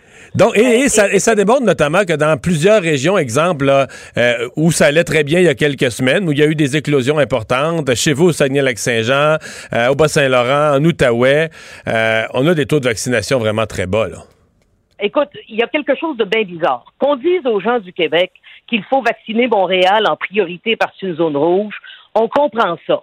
Mais le problème, c'est que les zones jaunes, actuellement, ont des taux de vaccination très, très élevés. On est autour de 30% Ouais, mais ça, tu sais pourquoi? Par exemple, la, la- la Côte-Nord qui est une zone jaune, c'est parce que c'est toute la base Côte-Nord. On a vacciné en priorité les, les régions, les régions qu'on appelle non pas éloignées, mais isolées, où il n'y a pas d'hôpitaux, etc. Alors, nord du Québec, Côte-Nord, là, se retrouve survacciné à cause de ça. Puis il y a les îles de la Madeleine qui vont être traitées comme telles dans, dans quelques semaines aussi, là. E- Exact. D'ailleurs, euh, si tu fais le total, Gaspésie, Île-la-Madeleine, on est à 22-23% alors que Montréal est à peu près à 20 Euh, Mais il y a des régions où c'est vraiment anémique et je ne comprends pas. Par exemple, le- l'Outaouais, qui est une région fragile. C'est une région, c'est une zone orange, mais collée sur des zones rouges, puis collée sur l'Ontario, ça va pas bien. Euh, me semble que, ben écoute, euh, vendredi passé, ils étaient à 8,5% seulement de taux de vaccination, alors qu'à Montréal, on est à 20. Là, il y a, il y a quelque chose qui cloche. Euh, à Laval, on est à 14. Euh, du côté de la capitale nationale, Québec, où je suis, là, on est autour de 12. Mais il y a, il y a au moins cinq régions où on est nettement, mais nettement en bas de la moyenne nationale. Or, la moyenne nationale, normalement, euh, on devrait se trouver pas trop loin, 2-3% en bas. pas, pas 5-6% en bas. Ça, ça marche pas, là, le- la façon dont c'est fait. Et je dois te dire que moi, je suis, euh, mon conjoint est au Saguenay, moi, je suis à Québec. À Québec, quand on a dit 65 ans, je, tombe euh, en plein dedans. 65 ans, j'ai immédiatement pitonné. Ça allait au mois de mai avant que je puisse me faire vacciner. Mon conjoint aussi, au Saguenay, ça allait au 15 mai avant qu'il puisse se faire vacciner. Alors qu'à Montréal, à Montréal, tout tu peux souvent avoir un rendez-vous pour le lendemain. Comme mettons ce matin, là, je l'ai montré sur mon grand écran à LCN. Si tu, si tu y allais ce matin à l'heure de mon émission, tu pouvais avoir, on est, on est lundi, tu pouvais avoir un rendez-vous mercredi. Puis à partir de mercredi, on n'avait pas beaucoup. On avait un ou deux, là, des petites plages perdues dans la journée. Mais à partir de jeudi, à partir de, ouvert tout le temps. Il y a de la place tout le temps, tout le temps, tous les jours, là, euh, sans problème. Alors, alors là, c'est ça que les gens du Saguenay-Lac-Saint-Jean commencent à avoir, ou de, de- du Bas-Saint-Laurent aussi, euh, commencent à avoir un peu de misère à comprendre. Qu'on donne une priorité à Montréal, oui, mais là, on est en train de nous dire qu'on va vacciner des enfants et des parents dans des écoles. Autrement dit, il y a des gens qui habitent dans les régions et dont les enfants vont être vaccinés avant eux-mêmes, même si eux-mêmes sont Des- dans la zone vulnérable. Oui, mais, t'as- mais des, gens, des gens de pas, 80 ans, là. Des gens de 80 Oui. ans en région qui vont voir leurs enfants de 40 être vaccinés avant eux. Exact. Fait que là, on comprend que Montréal, c'est sensible, c'est fragile, ça, il faut en faire un peu plus, mais il y a un bout à négliger les régions. Et tu vois, j'ai l'impression que tes récriminations ont donné, ont eu un effet. Parce que d'abord, la question a été posée au ministre Dubé la, la semaine passée. Non, non, non, ils ont eu leur vaccin. Il a, il a balayé ça du revers de la main. Mais c'est pas un câble. là. Il a probablement vérifié les chiffres qui ne sont pas publiés que, je te donne. Et euh, aujourd'hui, dans la Naudière, dans la capitale nationale, dans Saguenay-Lac-Saint-Jean, on a ouvert des plages supplémentaires en avril, même si on n'a pas d'AstraZeneca. Ouais. Ben, il faut ouvrir des, plages supplémentaires en, en région. Là, la, la question, tu sais ce qui va arriver en région comme problème? Ces plages supplémentaires qu'on va ouvrir, on va les ouvrir, par exemple, on va arriver aux 65 ans et plus, 60 ans et plus. Donc là, tu vas avoir des 85 ans ou des 80 ans qui, eux, ont pris leur rendez-vous qui était très tardif, mettons le 1er mai. Au, au Saguenay-Lac-Saint-Jean, il y a ça, là, des gens de 85 ans qui n'avaient pas de rendez-vous, qui l'ont pris le 1er mai. Puis là, tu vas rajouter, mettons, une journée le 8 avril, puis là, c'est quelqu'un de 65 qui va la prendre. Moi, oh, Ben, moi, mes amis, moi, j'ai j'ai mon rendez-vous au mois de mai, là, mais j'ai des amis qui, aujourd'hui, puis ils sont plus jeunes que moi, aujourd'hui, ils vont avoir leur rendez-vous avant moi. Ils vont avoir le rendez-vous en avril. L'autre problème qui va se poser, c'est que les gens qui avaient des rendez-vous, puis qui ont décidé d'avancer leur rendez-vous, il faut qu'ils annulent le rendez-vous qu'ils avaient. Oui, ça, c'est- Donc, on risque de se retrouver avec des plages vides quelque part. Ouais, ça c'est important en termes de civisme. là. Il est tout à fait euh, autorisé de retourner sur le site, de se prendre un rendez-vous plus hâtif s'il y a des places qui sont libérées ou des plages qui sont ajoutées. Mais ayez le civisme d'aller annuler votre autre rendez-vous, de libérer la, la place que vous avez, euh, la place que vous avez pris. Euh, Myriam, je sais que tu as, passé ta vie dans les médias, tu en as fait à Montréal, à Québec, au Saguenay-Lac-Saint-Jean. Si c'était l'inverse, pour X, Y, Z raison, si on avait négligé Montréal. Est-ce que dans- parce que là, moi, je suis comme le seul chroniqueur, qui a, animateur qui a parlé de ça. Tu me dis qu'il y a eu une certaine résonance. Je pense que quelques autres ont repris ça un petit peu. Imagine l'inverse. Quand j'étais là la semaine passée, il y avait beaucoup de grogne euh, sur les réseaux sociaux, notamment d'anciens administrateurs de l'hôpital qui n'étaient pas de bonne humeur. Ouais. Mais si c'était l'inverse, t'es d'accord avec moi que, mettons, hier soir, tout le monde en parle, ça aurait été un sujet, il y aurait eu quatre invités là-dessus, là. Puis à tous les postes. Si, si, si Montréal était 5% en arrière du reste du Québec, là. Mais ça, Mario, moi, j'ai fait la moitié de ma vie au Saguenay, mais l'autre moitié au, euh, à Québec, là. Euh, c'est un peu le triste sort de ce qu'on appelle les régions éloignées.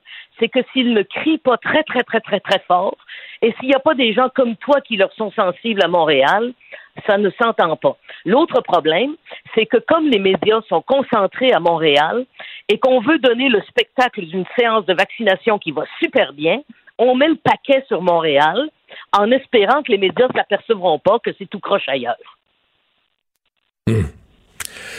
C'est cru, je c'est cru, fort c'est cru, mais c'est ça. hein?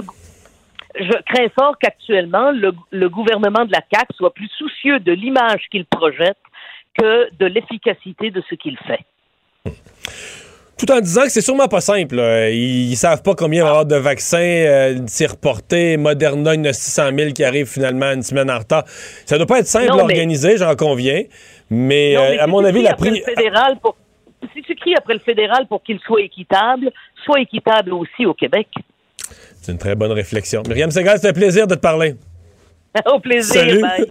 on, va, on va à une pause. Euh, on continue notre revue de l'actualité dans un instant. Le remède à la désinformation. Mario Dumont et Vincent Dessureau. Cube Radio.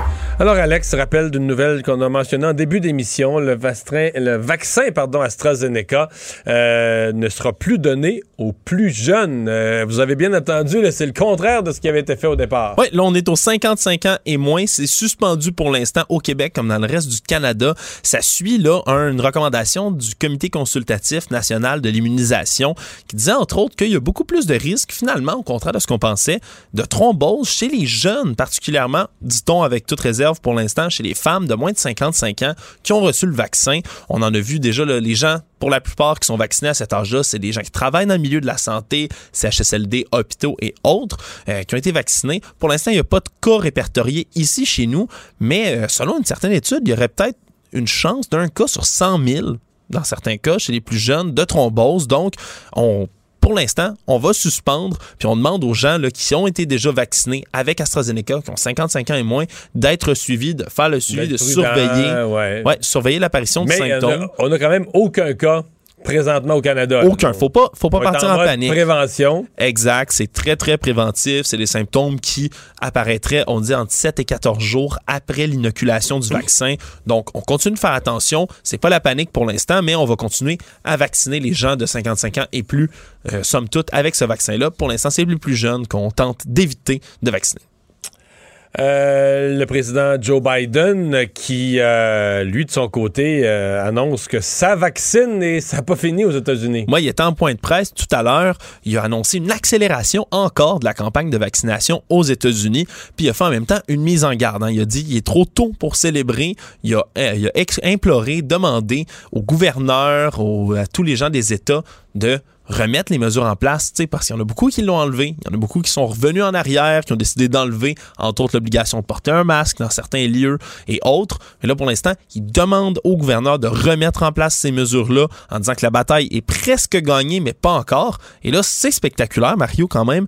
Il a promis aujourd'hui que 90% des adultes américains vont être éligibles au vaccin, donc pas vaccinés, mais éligibles pour se faire vacciner d'ici le 19 avril. C'est bientôt, là. c'est dans trois 90% donc, on, vraiment, là, c'est une mesure qui continue à augmenter. Là.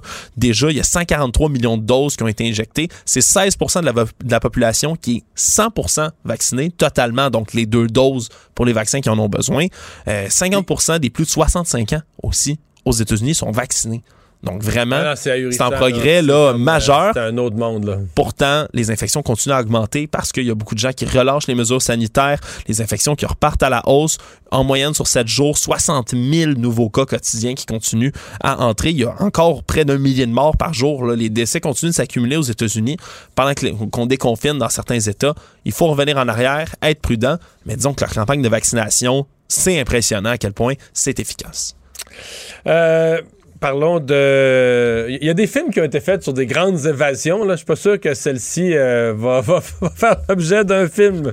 Non, effectivement, là, il y a un détenu dans la vingtaine qui a pris la fuite à pied lors de son transfert ce matin du centre de détention de Québec. Il a pris la poudre d'escampette. Il n'était pas menotté en ce moment parce que c'est un transfert. Ça semble vraiment pas être un détenu dangereux. euh, Non, non, Un il- transfert simple, pas menotté. C'est ça, sous les conditions de libération qui sont imposées par le juge. Il devait se rendre à un endroit désigné, donc il n'était pas menotté, tout le monde était relax. Et pourtant, il a pris la fuite à pied, parti en cavale, donc pas menotté, vers 11 h ce matin. Ça a pris une quinzaine de minutes pour relocaliser le suspect par le service de police de la ville de Québec. Il y a eu une courte poursuite à pied, puis on l'a arrêté. Donc c'est une très très courte cavale, ça a duré une quinzaine de minutes, mais on dit que pendant ce temps-là, dans l'intervalle, il aurait eu le temps quand même de prendre un taxi, Mario, pour s'enfuir. Ouais, il est parti en courant, pris un taxi, s'est enfui.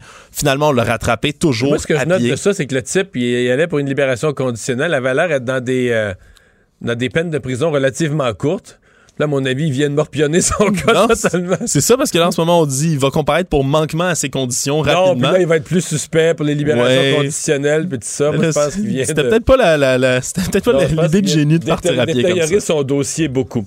Bon, euh, bonne nouvelle pour le transport de marchandises mondial. Le canal de Suez est rouvert. Et qui était obstrué depuis plus d'une semaine, on s'en souviendra, par le porte-conteneur géant Ever Given, hein, cet énorme navire qui, qui obstruait tout le passage, hein, 400 mètres de long, 220 000 tonnes. Euh, vraiment, c'est un bateau gigantesque avec le pavillon du Panama.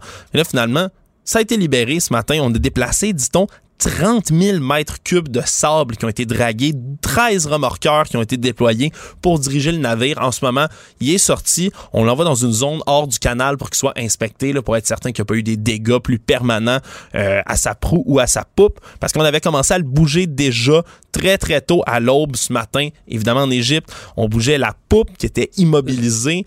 Et là, Sauf que là, on a, euh, on a de l'accumulation. là. On dit le transport, on parle de semaines avant que le transport revienne. Je pensais pas que c'était si occupé, là, que c'était à la queue leu tout le temps, au point que une semaine sans que les bateaux passent, là, t'as une, euh, t'as une file sérieuse. Ben, on, on oublie à quel point le transport maritime, c'est majeur hein, pour déplacer des marchandises à l'international. C'est 10% du trafic maritime, du commerce maritime international qui passe par là. Euh, écoute, c'est quand même énormément. En ce moment, c'est un embouteillage de 425 navires différents. Euh, c'est une voie longue de 190 km, le petit can, le petit, le grand canal de Suez plutôt. C'est trois jours et demi environ. Là, tu te le demandais tantôt pour résorber tout ce trafic-là. Puis on dit que ça va être maintenu le 24 heures sur 24. Le canal va être ouvert pour que les bateaux y passent. Chaque jour de blocage, c'était entre 6 et 10 milliards de dollars que ça coûtait euh, en tout là, au commerce mondial. Tout ça. Non, parce que c'est des gros bateaux qui passent là, là, des Ouais. quantités de marchandises assez, comme mettons Ikea, quelques bateaux, puis Ikea, ça bousillait leur approvisionnement à Ouais, l'échelle ça du monde. commence là. à coûter très, très cher. L'Égypte, entre autres, parce qu'eux retirent en, c'est 12 à 14 millions de dollars par jour de fermeture qu'ils perdaient. Ouais, c'est leur Hydro-Québec, ça. hein? Oui, alors ils se sont mis vraiment à, à tout le monde pour déplacer tout ça. Il y a des gens qui sont tristes, par contre, Mario, que Hmm. le bateau ait bougé, qui sont très, très tristes. Pourquoi? Mais les adhérents de QAnon, Qu'est-ce qu'il y a là? ben, ils, ils étaient convaincus. Je sais pas si tu avais vu un tout petit peu cette histoire-là. J'ai vu qu'ils pensaient que c'était un bateau potentiellement rempli d'enfants là, euh, à la solde des, des pédophiles. là. Ouais, ben c'est parce que. D'ailleurs, à la grosseur de ces bateaux-là, là, où mettons, des, dans un seul container, t'as une cargaison de meubles, t'as des milliers de containers. Ça ferait beaucoup d'enfants, C'est Mario. pas combien d'enfants, là, ouais, c'est ça, là. Non, je, dans- je pense pas qu'ils croyaient là, directement que c'était rempli d'enfants, mais on pensait du côté de beaucoup de gens qui ont une ça a été relié, entre autres, euh, re- relié par contre par des grands influenceurs qui ont repris cette nouvelle-là, qui en ont lié plein de petites ensemble parce que le bateau fait partie de la compagnie de livraison Evergreen. Oui. Tu mais Evergreen, c'est aussi le nom de code d'Hillary Clinton lorsqu'elle était première dame des États-Unis. Un C'était son nom de code. Ben, un et un font deux. Le call sign, qu'on dit, le numéro attitré au bateau, c'est H3RC. Si tu prends juste le HRC, Mario, ça fait quoi? Hillary Rodham Clinton. Les initiales. Je, je te jure, je te jure, c'était ce qui était relié. Ils ont même parlé d'un des remorqueurs qui s'appelait Baraka 1. Le Baraka Barack. Barack Obama, qui fait partie de tout ce complot, Mario, et les liens n'en finissaient plus. Ouais, on, puis là, on était super réjouis que le bateau soit bloqué en disant enfin, on va pouvoir aller rentrer dans le bateau, sortir les enfants, exposer au monde entier enfin la cabale, ils sont là, ils déplacent des trucs. Là, finalement, le bateau a repris sa, sa route. On n'a pas sorti Oh là. Mario. Quelle tragédie. Bon. Euh, L'armée canadienne, euh, vraiment, là, pas facile de recruter des femmes, mais surtout pas facile de les garder.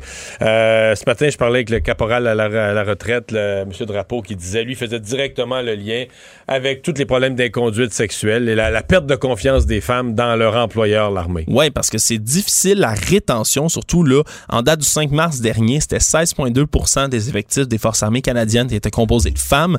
Mais il y a un an, c'était 16 fait que Ça a juste augmenté de Mais ça peut pas monter parce qu'ils en recrutent. De 0,2 ouais. Ils, en, mettons, euh, ils en recrutent 1500 dans une année, puis il y en a 1200 qui quittent. C'est comme euh, Ouais. tu remplis un panier percé. là. Exact, d'un chiffre précis. L'an dernier, 1665 qui s'enrôlaient, mais il y en a 1238 qui sont partis. Donc vraiment, c'est une difficulté de rétention. C'est difficile du côté des Forces armées canadiennes de garder les femmes. Euh, on veut pourtant là, que les femmes représentent d'ici 2026 25% des effectifs dans l'armée. Puis on dit que c'est important, là, surtout, j'ai entendu également M. Drapeau qui parlait, il faut qu'il y ait un, pour qu'il y ait un changement de culture chez les militaires, il faut qu'il y ait des femmes en poste de commandement, il faut em- embaucher plus de femmes, puis surtout, on doit retirer au, du le dossier des de- les dossiers de nature sexuelle, pardon, des mains de la justice militaire plutôt, euh, de les confier à un tribunal civil, pas garder ça entre les militaires eux-mêmes. Mais c'est sûr, c'est un dossier qui, qui continue chaque semaine. On sort du nouveau. C'est difficile pour l'armée d'engager des femmes, mais d'en garder surtout. Dans tes nouvelles étonnantes, un drôle de chèque de paye. C'est une de mes nouvelles histoires préférées, Ah oui? Mario. C'est, mais c'est sorti dans les sorti dans les dernières semaines. Mais là, ça commence là vraiment là. Là, c'est sorti de grands médias. Puis il y a eu des entrevues qui ont été réalisées là-dedans. C'est un homme de la Georgie qui, en novembre dernier, travaillait dans une shop automobile quelconque, là, dans un endroit, un garage, euh, a décidé de quitter parce qu'il y avait des mauvaises relations avec son employeur, il aimait plus ça, décide de partir. Mais là, son employeur lui doit encore un dernier chèque de paye. Tu sais, le fameux dernier chèque ouais. de paye que tu reçois pas. Mais s'il a, 915 si- s'il a travaillé ses heures, là, il faut ça. qu'il se paye. mais 915 dollars. Puis là, ça fait des mois qu'il court après son chèque. Il demande son chèque et même à- puis là, a commencé à parler justement d'aller voir le tribunal du travail, s'adresser au tribunal du travail pour avoir finalement son chèque. Et là, un matin, il part avec son épouse. Et il revient dans son entrée à mi-mars, ça fait à peu près deux semaines de ça. Et dans son entrée, Mario, une énorme pile de une scène. 91 515 scènes noires, pour être précis, dans l'entrée en énorme tas avec une belle note sur le dessus où il est écrit Va te faire foutre. Très poliment. Alors, une énorme. Le gars en question aurait amené une brouette gigantesque de scènes noires et les aurait juste lancées dans son entrée comme ça. Et toutes les scènes en plus sont enduites d'une espèce d'huile à moteur. On n'est pas convaincu de ce que c'est. Mais il a pris le temps de graisser toutes les, petites scènes. Alors, ce que l'homme il explique en ce moment, il dit ben là, c'est vraiment enfantin parce que là, moi, je, je veux pouvoir encaisser cet argent-là. Puis il dit tous les jours, le soir, je rentre du travail, puis je suis obligé de nettoyer les sous. Mais voyons. Il dit ça me prend du temps, faut tout que j'y passe à Ah non, mais là, t'es obligé d'accepter ça comme paiement? Est-ce que la loi t'oblige à accepter comme paiement euh, une brouette de scène? Ou tu peux dire, euh, appeler la police, dire, il y a un innocent qui a, qui a mis de la scrap sur mon terrain. L'innocent va ramasser sa scrap et accessoirement, là, l'employeur va me payer ma paye, non? Je sais pas pour l'instant, parce que lui, ce qu'il dit, il dit Je refuse de tomber dans ce jeu enfantin. Il dit Moi, je vais prendre les sous, ça va pas gâcher ma journée. Puis il dit Peut-être qu'on va des trésors. Il dit J'ai déjà trouvé une pièce de 1937 là-dedans. Peut-être Il dit- vaut deux scènes. Mais Oh, c'est oh! ça, c'est ça. Mais il dit, il dit, j'espère trouver une pièce rare, peut-être. Ça va le faire payer enfin. Mais il dit, écoute, c'est, ça pèse 504 livres au total, ces trucs-là. Il y, a une brou- il y a des photos qui circulent sur Internet. Il y a sa brouette. Les pneus ont juste flanché en dessous de sa brouette tellement ça pèse lourd. Mais là, euh, il va nettoyer les sous puis il va les amener à la banque euh, en roue. Vas-tu les rouler? Ou ben... Moi, je- j'espère, j'espère qu'il y a des vidéos qui vont circuler le jour où lui va se rendre à la banque avec sa grosse brouette de scène qui dit, je vais encaisser tout ça, s'il vous plaît. Merci, Alex. Mario Dumont, un vent d'air frais. Pas étonnant que la politique soit sa deuxième nature. Vous écoutez Mario Dumont et Vincent Dessureau. Vous avez peut-être vu cette manchette ce matin sur les évictions et ou tentatives d'éviction. C'est pas facile de trouver un, logement dans plusieurs régions du Québec. Évidemment, c'est encore plus vrai dans la métropole à Montréal. Et donc, des gens qui ont un logement, dans certains cas, se font carrément mettre dehors. Euh, Il y a des prétextes officiels qui permettent de le faire. Exemple, si vous prévoyez, que moi, j'achète un nouveau bloc puis je vais aller vivre dans mon propre, dans mon propre bloc. Il y a des droits pour le propriétaire, sa famille immédiate, etc. Mais euh, dans certains cas, il semble qu'on étire ce que la loi permet. Euh, Jean-Claude Laporte, organisateur communautaire pour le comité Logement Rosemont, est avec nous. Bonjour. Bonjour. D'abord, le phénomène de la, de la hausse des tentatives d'éviction, vous le, vous le voyez, vous le constatez? Euh, oui, euh, cette année, c'est une année qu'on pourrait appeler record. Euh, de- ça fait moins qu'un an, là, depuis l'été dernier, on a 15 immeubles euh, qui ont été évincés, que les locataires ont été évincés ou ils ont eu des menaces d'éviction. Des gros blocs, là, des 12, 15, 18 logements ou des, des, des duplex, euh, des, des 1 ou 2 logements? De- ça va de 8 à 24 logements. Donc des blocs, là, des, des blocs appartements.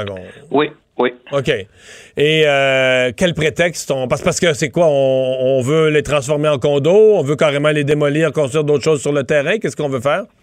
Ben, les propriétaires euh, ne le disent pas. En fait, dans la majorité des cas, ce sont toujours des nouveaux propriétaires.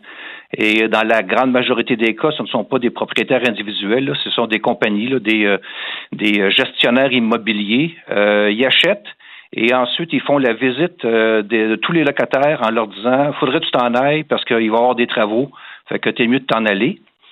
Euh, normalement, euh, faire des travaux, c'est correct. Les propriétaires ont le droit de le faire, mais il y a, y y une règle à suivre. c'est d'envoyer un avis. Les travaux vont durer de tel temps à tel temps.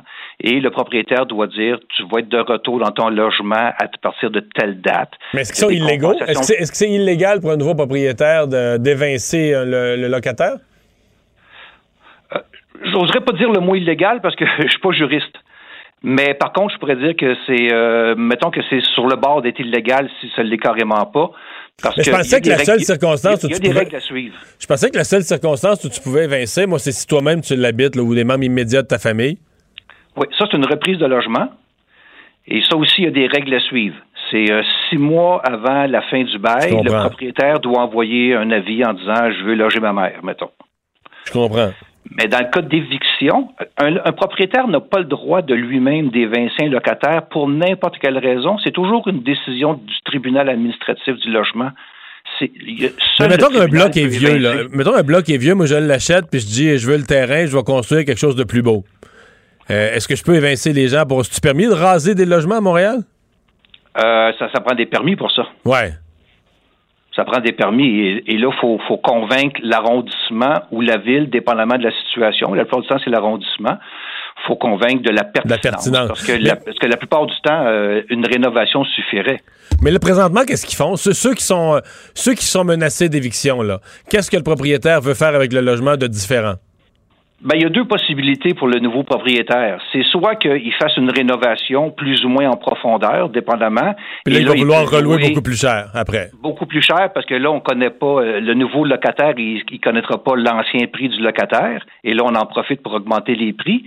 Ou pire encore, parce que là, il y aurait une perte de logement locatif, c'est de vendre les logements pour les convertir en condos indivis. Parce que ça, c'est permis. Et ça, ça se fait quand même régulièrement, là. Oui. Les gens qui sont évincés, c'est pas facile de trouver un logement présentement à Montréal. Non, c'est très difficile.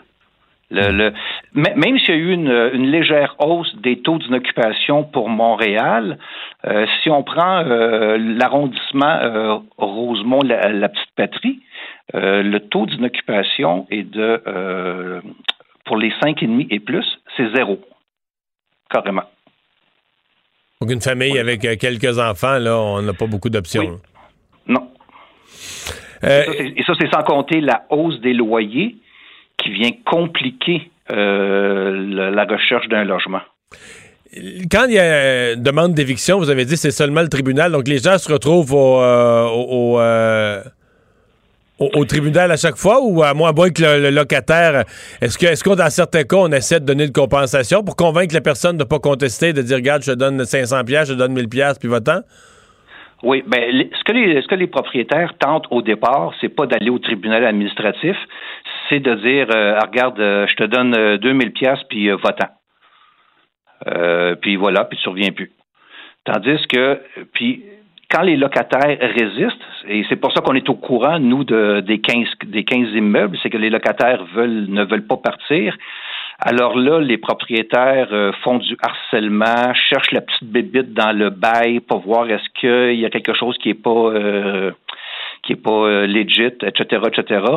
Euh, mais quand ça va au tribunal, alors là, le, le juge du tribunal, lui, il va dire euh, il n'y a pas de problème pour tes travaux si tu as un permis de l'arrondissement. Et là, tu vas devoir payer pour le déménagement, pour les frais de débranchage, rebranchage, pour le redéménagement, parce que le locataire a le droit de revenir. Et tu vas payer pour, s'il il se loue dans un logement plus cher, tu vas devoir payer la différence. Ah oui? Ah oui. Ben, c'est parce qu'il y a, y y un principe sacré pour le, le- le droit au logement qui est le droit au maintien dans les lieux, sauf pour, mettons, la reprise de logement pour loger euh, sa mère ou soi-même. Mais sinon, le droit au maintien dans les lieux, c'est quand même euh, assez sacré, là, Hmm. malgré les trous. Ouais. Est-ce que tout ça est pas. euh, je sais que des, des groupes comme le vôtre tiennent énormément à ces règles la régie du logement pour garder les loyers pas trop chers. Mais en même temps, euh, il y a la loi de l'offre et de la demande. Comme là, le, prix des matériaux augmente, tout augmente. Et quand on peut pas euh, faire suivre le, le- le- prix des logements, on se retrouve soit avec des logements délabrés, un parc. Il y a, il y a- il y a- il y a plus de. Il y, a- de moins en moins de possibilités pour le propriétaire de faire un bon entretien, de faire les travaux requis pour garder l'appartement en bon état, euh, à moins de poser des gestes plus extrêmes comme, euh, comme ceux-là, parce que tu pourras jamais augmenter le loyer. Là. Tu pourras pas, il ne sera pas permis d'augmenter le loyer, en tout cas pas assez pour couvrir la valeur des travaux. Donc, euh, Mais ce que, les propriétaires ne disent jamais, c'est que, un, le, le, le régime du logement, le tribunal administratif, quand on calcule la hausse de loyer, on tient compte des travaux qui ont été faits. Évidemment, le propriétaire ne recouvre pas l'ensemble des dépenses qu'il a faites en un an, mais lui, là, l'argent qu'il met dans ses logements et sa propriété comme telle, c'est un investissement. Et lorsqu'il va revendre, il y a juste le propriétaire qui, va encaisser les profits. Donc, même si ça prend quelques années avant de retrouver l'ensemble des dépenses qu'il a faites, quand il va vendre, il va vendre avec profit et ça va inclure les dépenses qu'il a faites pour la rénovation. Donc, les propriétaires ne sont pas à plaindre et ça, c'est sans compter tous les crédits d'impôt qui existent pour les propriétaires si jamais il y a des pertes une année, etc., etc. Fait qu'ils ne sont pas à plaindre. chez Laporte, merci d'avoir été là. Ça me fait Au revoir, plaisir. Jean-Claude Laporte, organisateur au comité Logement à Rosemont. On va à la pause. Mario Dumont, un vent d'air frais. Pas étonnant que la politique soit sa deuxième nature. Vous écoutez Mario Dumont et Vincent Dessureau. le, le commentaire de Richard Martineau. Des commentaires pas comme les autres. Bonjour, Richard. Salut, Mario. Est-ce que tu te souviens de l'ancien Denis Coderre, toi? Ou t'as plus aucun souvenir? je, je pense que j'ai plus aucun souvenir, toi. C'est juste le Déjà, nouveau, c'est- là. Physiquement, il a énormément changé, mais mentalement aussi. Écoute, ne serait-ce que son livre, parce que je, je passé à travers son livre, je l'ai pas lu de A à Z, là, mais je l'ai parcouru pas mal, j'ai lu quelques Il chapitres. y a du contenu quand même, là. Mais, mais, mais, c'est c'est le ton, tu sais, le fait qu'il a, il a été préfacé par Anne Hidalgo, il faut comprendre, là, hein. Anne Hidalgo, c'est la mairesse de Paris, on dit le maire, hein, on dit euh, la maire de Paris, je sais pas trop, le maire. La mairesse en France, c'est la femme du maire, bref. On dit le maire de Paris. Donc, Anne Hidalgo, c'est un clone de Valérie Plante. Tu peux pas avoir plus Valérie Plante qu'elle. C'est madame, on Mais je pense que c'est ça le c'est ça que, euh, que, que Coderre voulait faire, une espèce de pied de nez à Valérie Plante en disant la gauche parisienne, là, Anne Hidalgo, elle a signé mon livre. Écoute, euh, l'autre doit être dans tous ses états, mais tu sais, euh, j'ai regardé, et- et c'est Valérie Plante euh, qui aime le baseball là, de Nicodère. C'est vraiment, c'est- la seule affaire qui le distingue de Valérie Plante. Tu sais, moi, je cherche, je parlais à quelqu'un aujourd'hui, puis il dit, euh, ça prendra une troisième voix. Je dis, pas troisième voix, ça prend une deuxième voix, parce qu'ils sont tous les deux sur exactement sur la même voix. Écoute, euh, ne serait-ce que dire, euh, bon, la, il, il critique la brutalité policière, il dit qu'on devrait avoir une police communautaire, euh, il cite une euh, féministe intersectionnelle noire américaine. Il est rendu pour la ligne rose. ben, il est rendu, il est rendu pour la ligne rose, il est rendu très à gauche, c'est très très à gauche. Je sais pas si c'est par cynisme en Mais disant. t'as écoute, pas le choix. À Montréal, à Montréal, tout le monde est à gauche, non? C'est ça, mais je pense soit par cynisme, soit par calcul, ou alors il a vraiment vu la lumière, puis il y a eu euh, une révélation au cours des derniers mois, des dernières années. Mais écoute, je ne reconnais pas l'ancien Denis Coderre. Euh, D'ailleurs, il est allé, euh, tu sais, c'est pas- pour rien qu'il est allé, tout le monde en parle. C'est vraiment la, la, la, la crowd qui le séduit maintenant, qui veut courtiser. Donc, écoute, ça me ça m'étonne pas mal. Moi, je trouve que ça ressemble beaucoup à, à Valérie Plante. Elle était comme dépassée par sa gauche, finalement. Et je, je sais pas, euh, penses-tu qu'il y a quelqu'un d'autre qui va se présenter à la mairie de Montréal? J'espère. Ben, en fait, il n'y a, J'espère, pas de doute qu'il va en avoir deux, trois, quatre autres qui vont se présenter. La question, c'est est-ce qu'il y a un candidat euh, sérieux là, qui va faire une compétition? Euh, il semble qu'il y avait un groupe qui préparait quelque chose, puis ils se sont divisés. Puis là, il reste M. Jolicoeur qui a annoncé sa candidature, mais dont on n'entend plus parler, qui quand même, lui, euh, il, il parlait du français, etc. Il y avait différents éléments là, intéressants dans son... disons, dans son Euh, approche de euh, candidature, mais là... à un moment euh, donné, il n'y a pas le nom de Michael Fortier qui circulait aussi, l'ancien conservateur. Ça m'étonnerait énormément qu'il se lance Ouais, là-dedans. le de toute façon, Michael, Michael Fortier, c'est pas un gars people. Il est pas, Hmm. il est pas très, très près du peuple, mais je, je, je sais pas. Écoute, je suis vraiment étonné du virage à gauche. On dirait qu'il a dépassé Valérie Plante par sa gauche. Et tu lis son livre, c'est vraiment, euh, le, c'est vraiment combattre le racisme systémique, c'est euh, les, les, les moyens de transport, c'est les vélos, etc., etc. Donc, c'est quasiment le programme de Valérie Plante. Tu veux me parler des gyms euh, qui ont été euh, rouverts euh, depuis vendredi. Il y a déjà une éclosion au Québec, là. Ben, j'ai un ami de Québec qui l'a pogné, le donné à sa blonde, donc les deux, maintenant, le virus. Lui, il l'a attrapé au gym aussi. Et je parlais ce matin... Une, On nous avait dit qu'il n'y avait jamais eu aucune éclosion dans aucun gym, là. C'est pour ça qu'on pouvait les rouvrir. Ben oui. Mais je sais pas. euh, écoute, j'ai parlé. C'était euh, évident que matin, c'était pas vrai, là. Je parlais ce matin à un épidémiologiste, une, une femme, puis qui me dit la pire décision qu'on a prise, c'est de c'est d'ouvrir les gyms parce qu'elle dit euh, dans les gyms tu fais un effort, tu t'es essoufflé, etc. Donc tu euh, projettes énormément de particules. Euh, donc elle a dit euh, la réouverture des écoles, à la limite ça peut se comprendre. Les enfants ont besoin de socialiser, etc.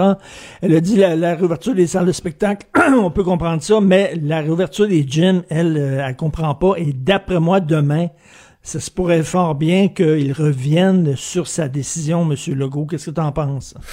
Eh, J'en doute.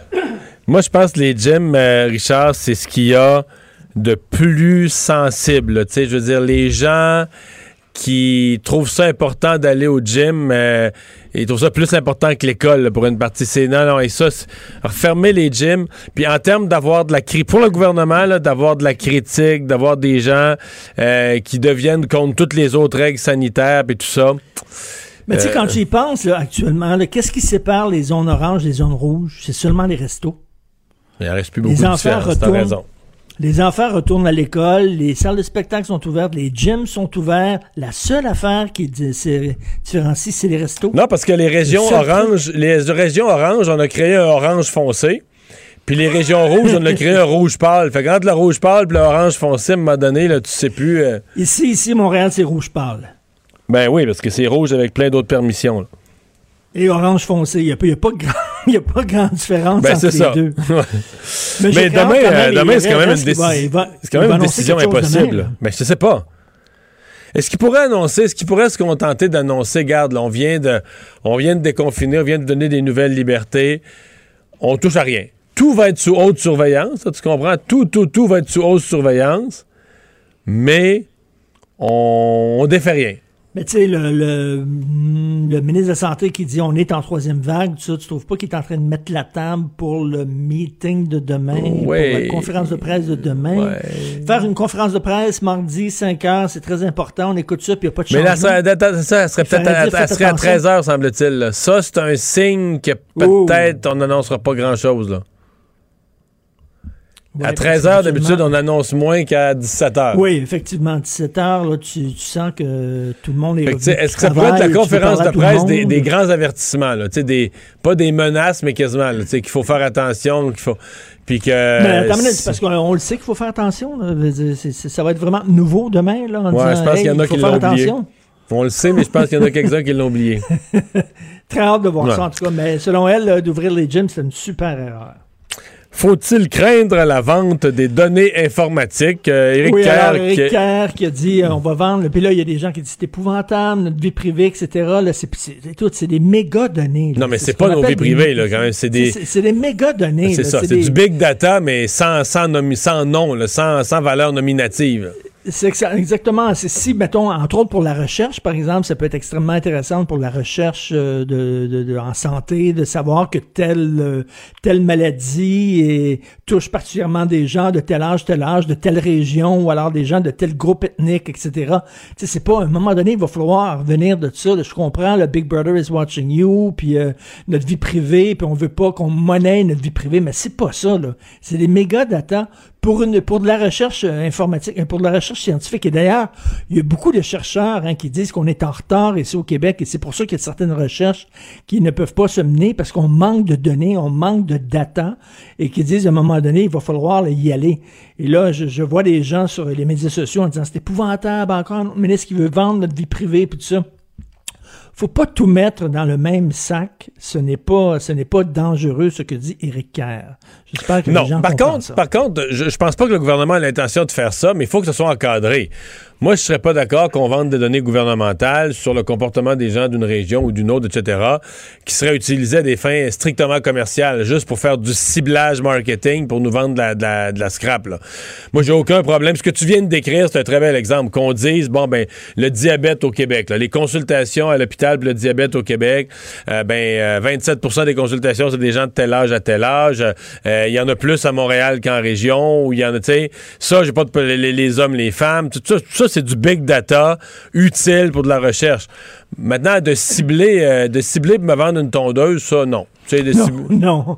Et écoute, en terminant, Mario, avant, avant de partir, tu vois à quel point le, le milieu littéraire, le milieu du showbiz, le milieu culturel est discret par rapport à la sortie de Danny Laferrière? Si ça avait été, mettons, je sais pas, Mathieu Boccoté qui avait dit ce genre de propos-là à l'étranger, ça aurait été écœurant, mais là, soudainement, Denis Laferrière fait partie de la gang, il a sa carte de membre de la gang, donc il est protégé par la gang, et là, les gens disent rien, les gens du milieu, alors que ça aurait été une tabarnouche d'autres réactions si ça avait été un... Mais tu penses pas qu'il va devoir répondre de ça un jour? Moi, je pense que c'est inévitable. là.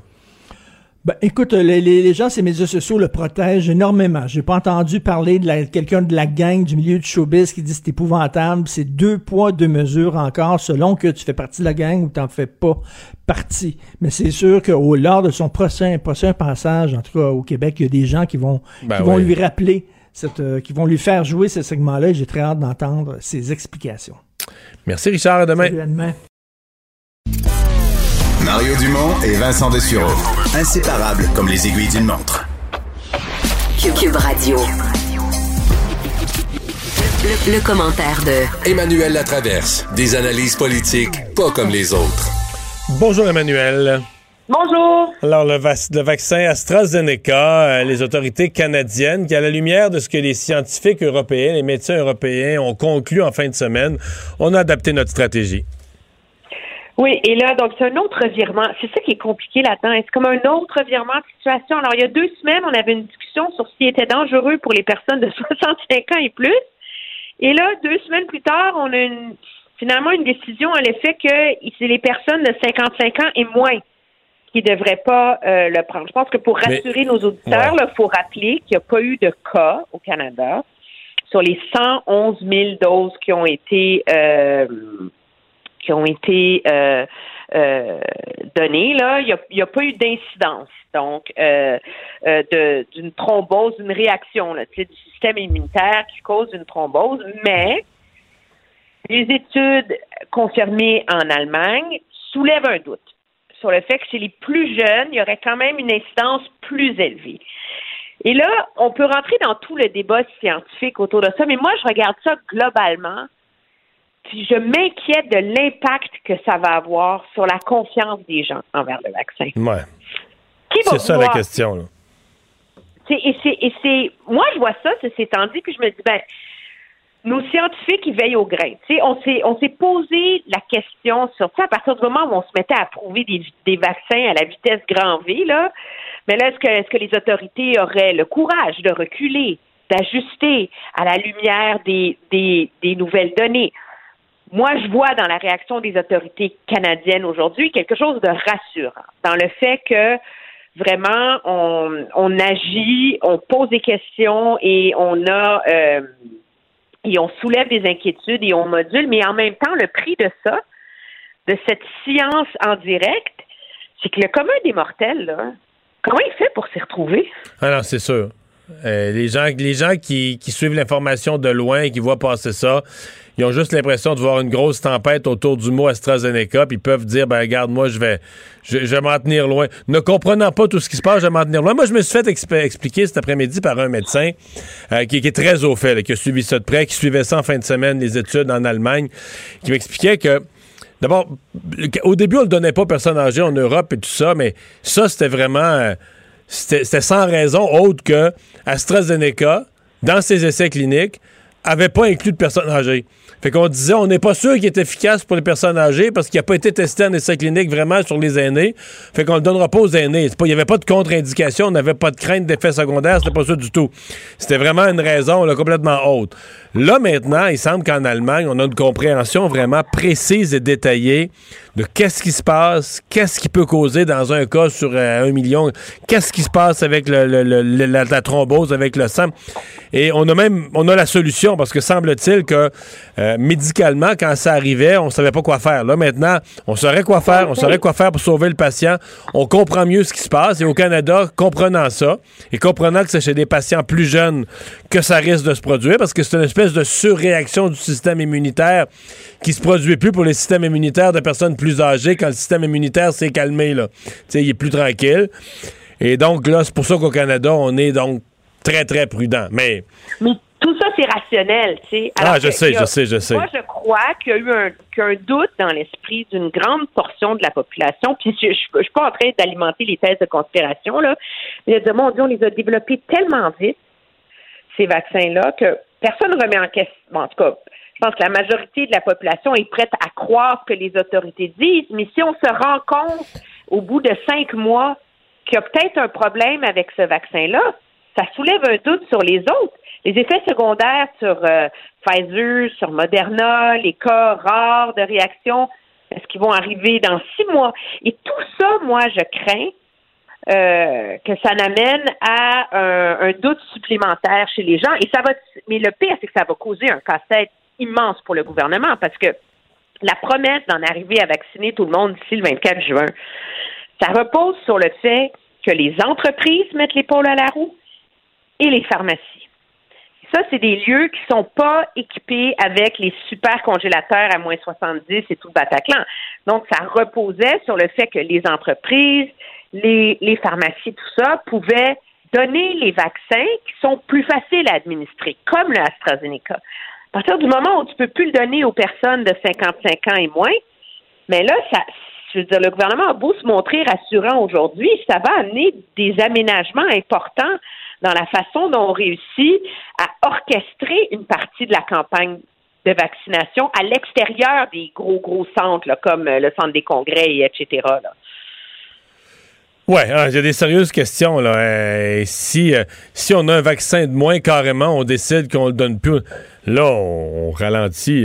si on annule des rendez-vous, on ralentit la campagne, on reporte les dates, on change tout. là. Oui, mais c'est surtout que si, je veux dire, si tu donnes le AstraZeneca, par, par exemple, tu continues à le donner dans les pharmacies, mais que les pharmacies ne vaccinent plus les personnes, donc en bas de 55 ans, ben, rendu à la fin du mois d'avril, les pharmacies, on ne pourra plus les mettre à contribution. Non, non, je sais bien, je comprends bien. Et, et moi, c'est à ce chapitre-là que j'entrevois des aménagements complexes à faire pour le gouvernement dans le reste de sa campagne de, de vaccination. Donc, on va avoir plus de détails dans les jours à venir, mais la morale de l'histoire, là, c'est que pour ceux qui s'imaginaient que maintenant ça rentrait puis il n'y en a plus de problème, là, moi je crois qu'on va être sur un fil de fer tant que tout le monde ne sera pas vacciné. Justement, à cause des nouvelles données, à cause de ce qu'on apprend sur, sur les variants. Fait que c'est comme si on était dans un contexte où la lumière du, au bout du tunnel, elle est là, mais à chaque semaine qui arrive, elle reste à la même distance, tu sais. Hmm. Oui, effectivement. Hey, recul du français, une autre étude de, l'Office de la langue française euh, qui vient s'ajouter dans la l'attente des actions du gouvernement en matière de, français. Oui, en tout cas, on ne pourra pas dire que le ministre Simon Jolin Barrette n'aura pas préparé le terrain le jour où finalement il va finir par déposer son fameux euh, projet de loi. On a beaucoup parlé de l'enjeu euh, de l'usage du français en milieu de, de l'usage de l'anglais finalement en milieu de travail, où euh, c'est au-delà de 70% à Montréal, alors que c'est à 50% dans les régions. Mais, et donc, ça, mais ce que ça, moi, ce que j'ai retenu de ces données-là, c'est peut-être un autre aspect dont on a moins parlé, c'est sur le déclin démographique du Québec, euh, du français au, Québec, et ce que les chiffres nous réservent, parce qu'ils ont fait plein d'études en essayant de calculer, OK, Comment on fait pour freiner ça? Des immigrants francophones, euh, des immigrants qui parlent le français. C'est comment on les on, on, on, peut ajuster notre immigration pour qu'elle aide à freiner l'anglicisation du Québec. Et c'est assez décourageant comme résultat, c'est que peu importe comment quels immigrants francophones ont choisi, l'immigration francophone ne permet pas de freiner le déclin du français au Québec. Même si 100% des immigrants économiques étaient francophones. Ouais. C'est marginal l'impact d'ici 2036. Alors, ça, ça pose en termes très, très clairs, cette statistique-là, la complexité de réussir à freiner le déclin du français parce que je crois que nous sommes nombreux à s'imaginer qu'il s'agissait de, tu sais, c'est un des piliers des arguments du Parti québécois de dire on va faire venir des immigrants fran- francophones, ça va contribuer à freiner le, le déclin du français. Ben non. Même si 100% des immigrants économiques étaient francophones, c'est marginal l'impact. Et donc, on se rend compte qu'on fait le lien entre ça et les statistiques sur le milieu de travail, que c'est le travail qui contribue à angliciser les gens, que le problème ne se situe pas dans les petites entreprises. C'est comme un mythe, sais, dire on va appliquer la loi 101 aux petites entreprises. Non, le problème est dans les grandes entreprises. Et le problème est encore plus présent chez les gens qui sont allés au cégep en anglais ou à l'université en anglais. Alors, qu'est-ce que ces chiffres-là vont venir faire? Que pour le ministre Jolin Barrette, c'est concocté toute une belle façon de pas appliquer la loi 101 au cégep. Ben, les chiffres que dévoile aujourd'hui l'Office québécois de la langue française viennent plutôt confirmer le contraire, que l'éducation supérieure en anglais est un facteur important dans le recul du français dans les milieux de travail. Ouais. Non, effectivement, hein, c'est. euh, c'est. c'est- Mais on commence à se demander qu'est-ce qu'il va y avoir. Ça va être quoi le, le- le- le détail de ce qu'il va y avoir dans le plan? Je veux dire, il y a les prévisibles, là, mais il va falloir, après autant d'attendre, il va falloir que le ministre euh, Simon Jolin Barrette, à mon avis, nous, nous surprenne un peu, là. Ben, c'est parce que si, si l'immigration, ça ça fait pas la job, OK? Et si de sévir contre les petites entreprises qui, en ce moment, sont pas assujetties à la loi 101, c'est marginal comme effet, ben d'un, moi, la question, c'est est-ce qu'il est impossible à renverser ce, déclin du français au Québec? C'est existentiel comme question, ce que, ce que soulèvent ces deux, ces deux études-là. Et donc, quelle est la solution que le ministre offre? Moi, je trouve que certains, si dans l'entourage du ministre, on dit que ça aide à préparer le terrain ou des de son, de son projet, moi, je trouve que les statistiques qu'on a vues aujourd'hui viennent plutôt de faire monter les, les enchères sur son obligation de résultat. Merci, Emmanuel. Très bien, au revoir. Au revoir.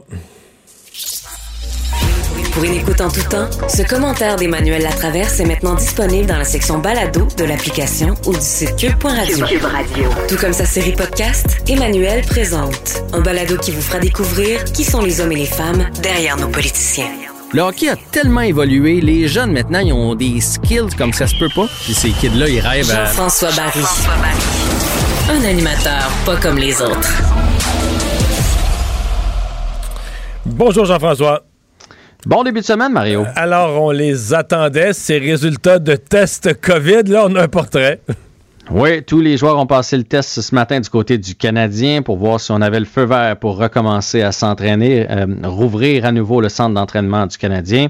Et on dit que tous les tests ont été négatifs. Ça, je, je vais te revenir avec ça. Donc, ce que ça veut dire, c'est que le Canadien peut déjà commencer à s'entraîner. Et Dominique Ducharme a décidé que ce soir, 18h45, donc dans 1h30, les joueurs allaient sauter sur la glace. Parce que logiquement, et là, je, peux pas voir que quelqu'un aurait triché, là, un joueur du Canadien qui se présente dans un amphithéâtre de façon clandestine, il me semble que ça, ça se remarque. Donc, logiquement, les joueurs, ça fait une semaine qu'ils n'ont pas euh, patiné. Euh, S'ils ont des gyms à la maison, ils ont pu s'entraîner, ont pu faire de la course, mais ils sont assez inactifs là, depuis une semaine, donc ça va être une très bonne chose. Euh, ça va être des professionnels, la fraction de seconde, sentir la rondelle sur ta palette, le, le- le timing, etc., c'est quelque chose qui est super important. Donc, euh, Dominique Duchamp voulait absolument tenir un entraînement aujourd'hui pour que les joueurs aient le temps de récupérer cette nuit pour recommencer la saison, puisque c'est demain que ça repart déjà contre les Oilers d'Edmonton. Et ce que je voulais jaser avec toi. euh, Mais excuse-moi, est-ce que ça Oui. inclut le joueur qui était positif?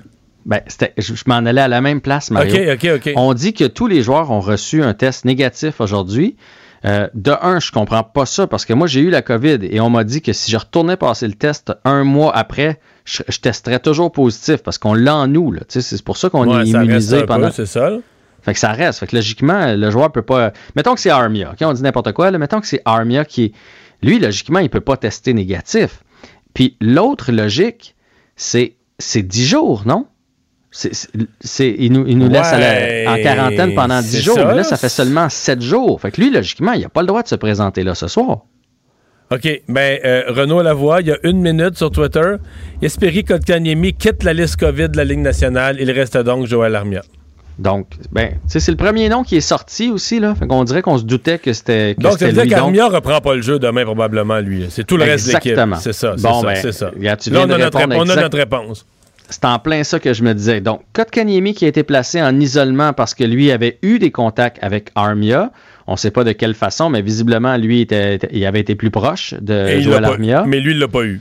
Il l'a pas eu. Donc, lui, sa quarantaine est terminée. Il a le droit de retourner. Par contre, Armia, qui a eu la COVID, n'a pas le droit de s'entraîner avec ses Et coéquipiers. il doit rester encore les respecter- 3-4 jours, là, au moins, de, de quarantaine de plus. Bon, mais regarde, tu vois, tout s'explique. Fait que ça veut dire que c'est les mêmes consignes pour les joueurs du Canadien que pour euh, le commun des mortels lorsqu'on a la Est-ce que le COVID. Canadien peut battre demain Edmonton sans Armia?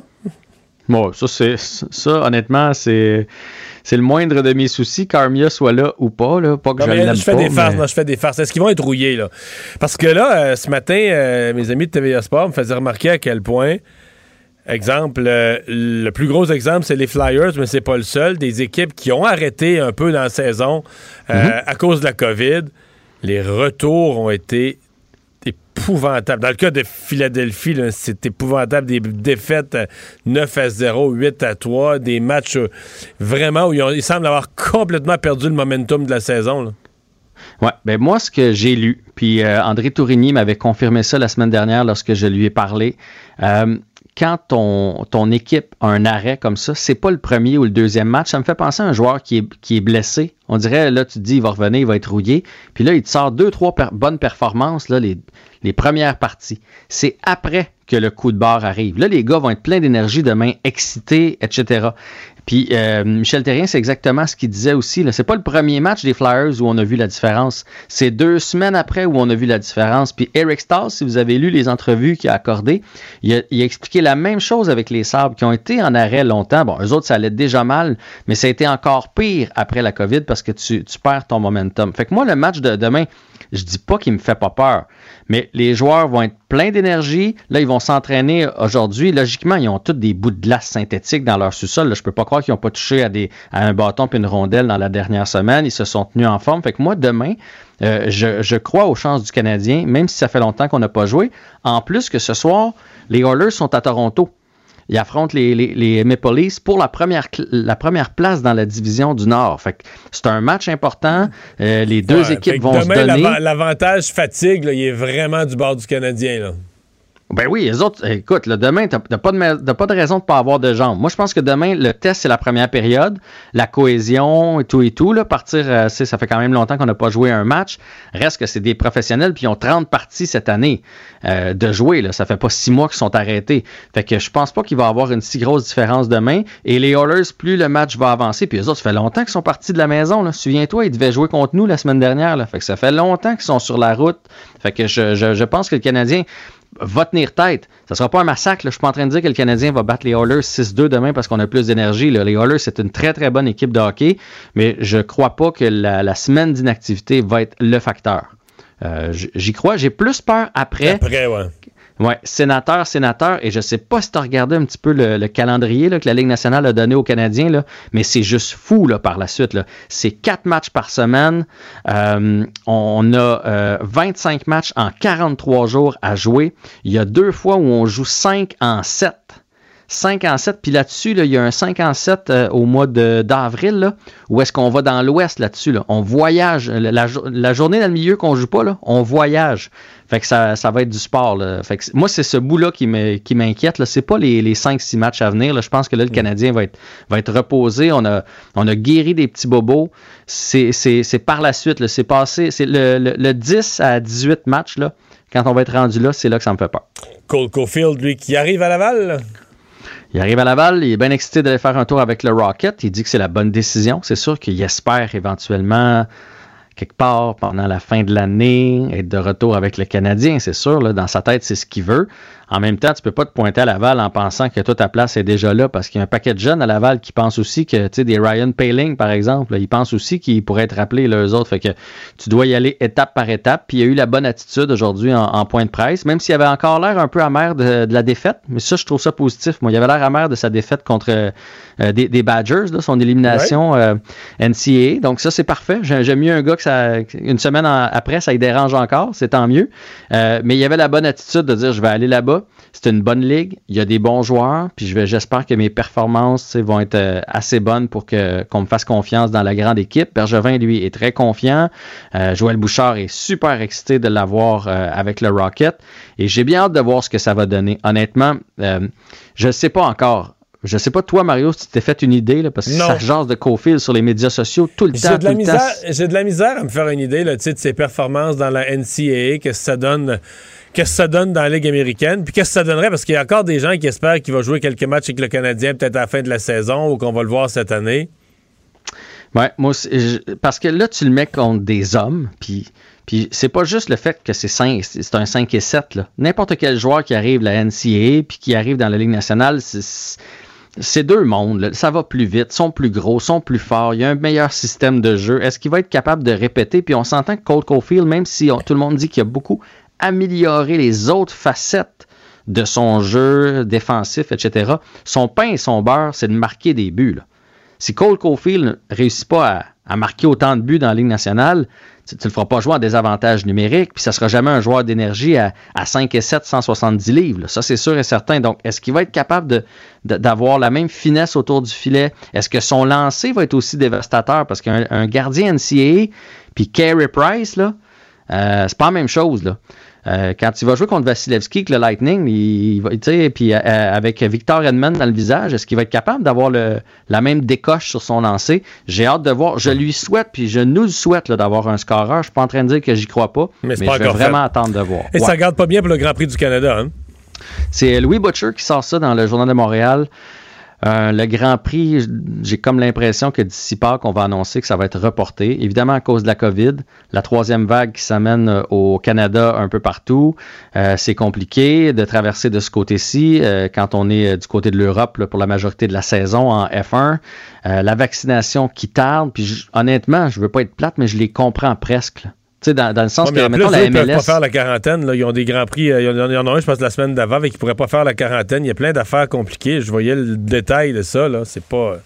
Tu sais, la MLS, ils ont fait avec, avec euh, mettons, le club de foot de Montréal. Regarde, on va vous organiser ça parce qu'ils sont déjà dans la ligue, mais eux, ils peuvent très bien faire des grands prix ailleurs. Fait que je pense que Montréal commence à être drôlement, euh, drôlement difficile, disons ça comme ça.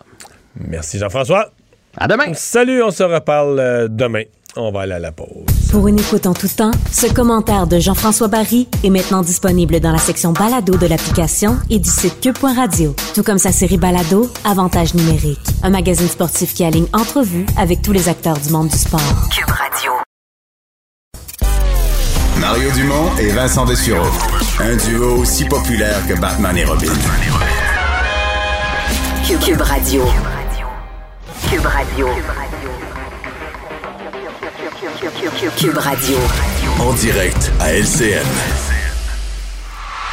Exceptionnellement, aujourd'hui, je retrouve mes collègues Mario Dumont, Paul Larocque, Denis Lévesque qui sont là. Bonsoir tous les trois. Bonsoir. Pour parler de Jean Lapierre, bien sûr, euh, cinq ans déjà, outre le fait que ça a passé tellement vite ces cinq dernières années, on a l'impression que c'est hier qu'on a annoncé euh, cette mort tragique dans des conditions, on se souvient tous, là, aux îles de la Madeleine, l'écrasement de l'avion, euh, Jean et plusieurs membres de sa famille qui ont péri. Euh, J'avais le goût de vous demander aujourd'hui, parce que je sais, Denis, que vous avez d'abord, c'est à vous que je vais aller, parce que vous avez préparé une émission spéciale qui sera présentée ce soir. Portrait hommage à Jean Lapierre. Et euh, si euh, on trouve que le temps passe vite, euh, on va se rappeler des émotions qui étaient très intenses et dont on se souvient très, très férocement, je dirais, parce que j'ai interviewé 26 personnes et tout le monde se souvenait ce qui s'était passé cette journée-là, il y a cinq ans. Euh, et euh, Mario était là-dedans. Les trois, vous avez témoigné dans le documentaire. Euh, il y en a plusieurs autres de tous les horizons parce que Jean était ami avec plein de gens de toutes sortes de domaines, en politique et dans les médias. Et c'est ce qui, ce qui retient l'attention de ce documentaire-là, c'est qu'on a été très sensible à cette amitié-là parce que c'était quelqu'un de bon.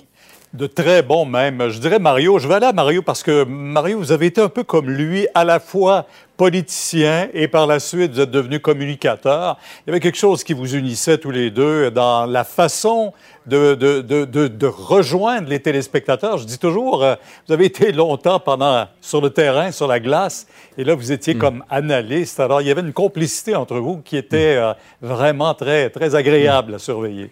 Mais Jean avait quand même quelque chose d'unique. Euh, de ça, il avait gardé quand même sa, son extraordinaire contact avec la population. On aura toujours en mémoire, euh, durant les campagnes électorales, les moments où il débarquait dans un centre commercial, un resto, plein de monde à l'heure du dîner ou du petit déjeuner, et jasait avec les gens, prenait le pouls, allait chercher quelques, quelques lignes délicieuses, des phrases que les gens lui, confiaient, ou des petits secrets que les gens lui disaient. On envoie des images que les gens lui confiaient à l'oreille, mais qui, qui, la couleur de la campagne, qui allait chercher l'essence. Alors ça, son contact Ah avec les gens, au-delà de l'analyse, puis de comprendre, oui, parce qu'on a déjà été en politique, on, on sait comment ça se passe derrière les rideaux, mais son contact avec les gens, pour moi, ça reste quelque chose d'unique. là. Tellement unique, Paul, je me souviens très bien, euh, on racontait dans peu importe la ville où Jean Lapierre arrivait avec l'autobus de TVA, et s'il y avait un chef qui arrivait avec son autobus, les gens se dirigeaient d'abord d'abord et avant tout vers Jean Lapierre. Une leçon d'humilité pour bien des politiciens qui étaient à côté de lui. Puis Mario et Denis le soulignent, Pierre, et, et tu le sais également. Ben Euh, Jean aimait tellement le monde. Puis, euh, bon, Jean était croyant, on le sait. Jean allait à la messe tous les dimanches. Et moi, j'ai toujours, je le taquinais. Je soupçonne que tu veux autant communiquer avec la divinité qu'avec les électeurs que tu rencontres sur le parvis de l'Église en sortant de la messe. Parce que Jean, c'était ça. Jusqu'au bout des doigts, euh, il, aimait ce qu'il faisait, passionné de, ce qu'il était. Puis, euh, il, il nous manque tellement. Il, nous manque tellement. Moi, j'ai, à chaque jour, au fond, je, vais- le dire, j'ai apprivoisé ma condition de Larocque sans la pierre. Tu sais, ça a été Larocque, la pierre. Puis Larocque sans la pierre, ça fait cinq ans. Puis jour après, il n'y a pas une journée qui passe sans que j'y pense. Ouais. Ben, les gens y pensent tellement. euh, je pense qu'il fait toujours partie de notre vie aussi.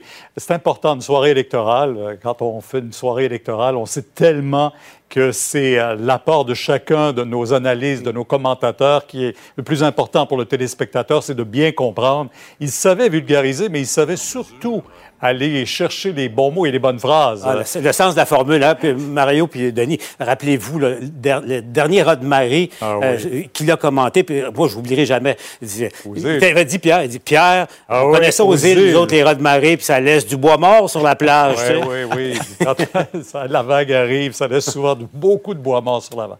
Ben, euh, quand même, un mot euh, en terminant.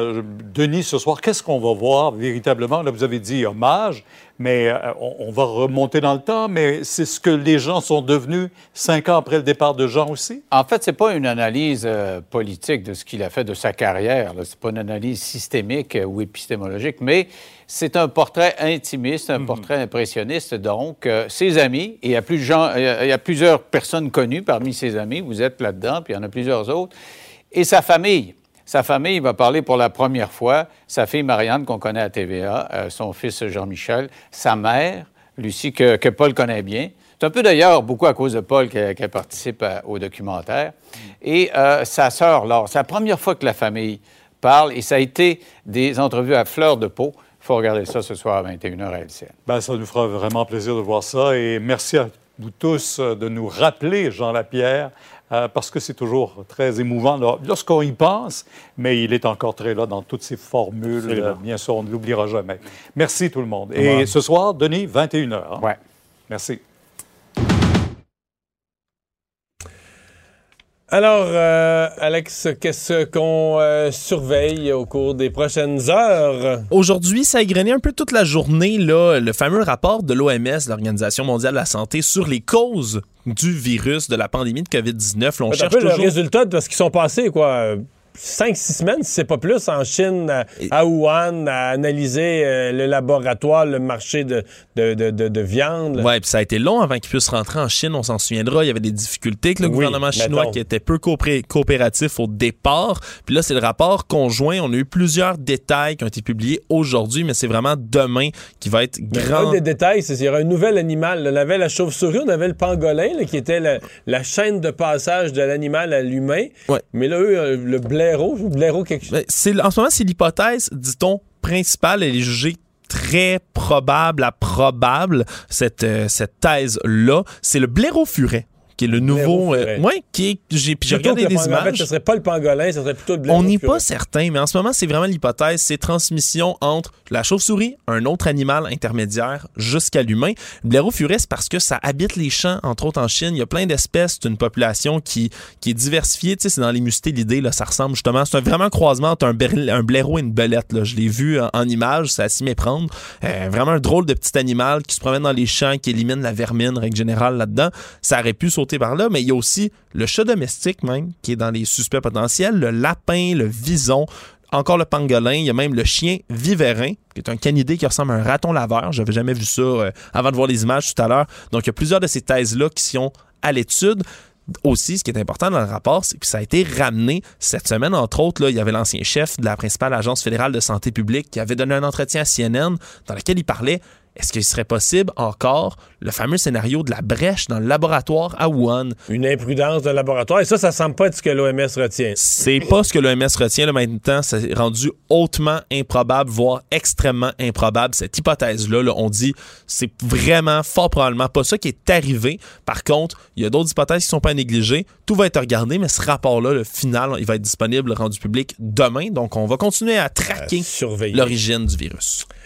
Merci Alex, merci à vous d'avoir été là. On se donne rendez-vous demain 15h30. Bonne soirée. C'est Sophie Durocher qui s'en vient. Cube Radio.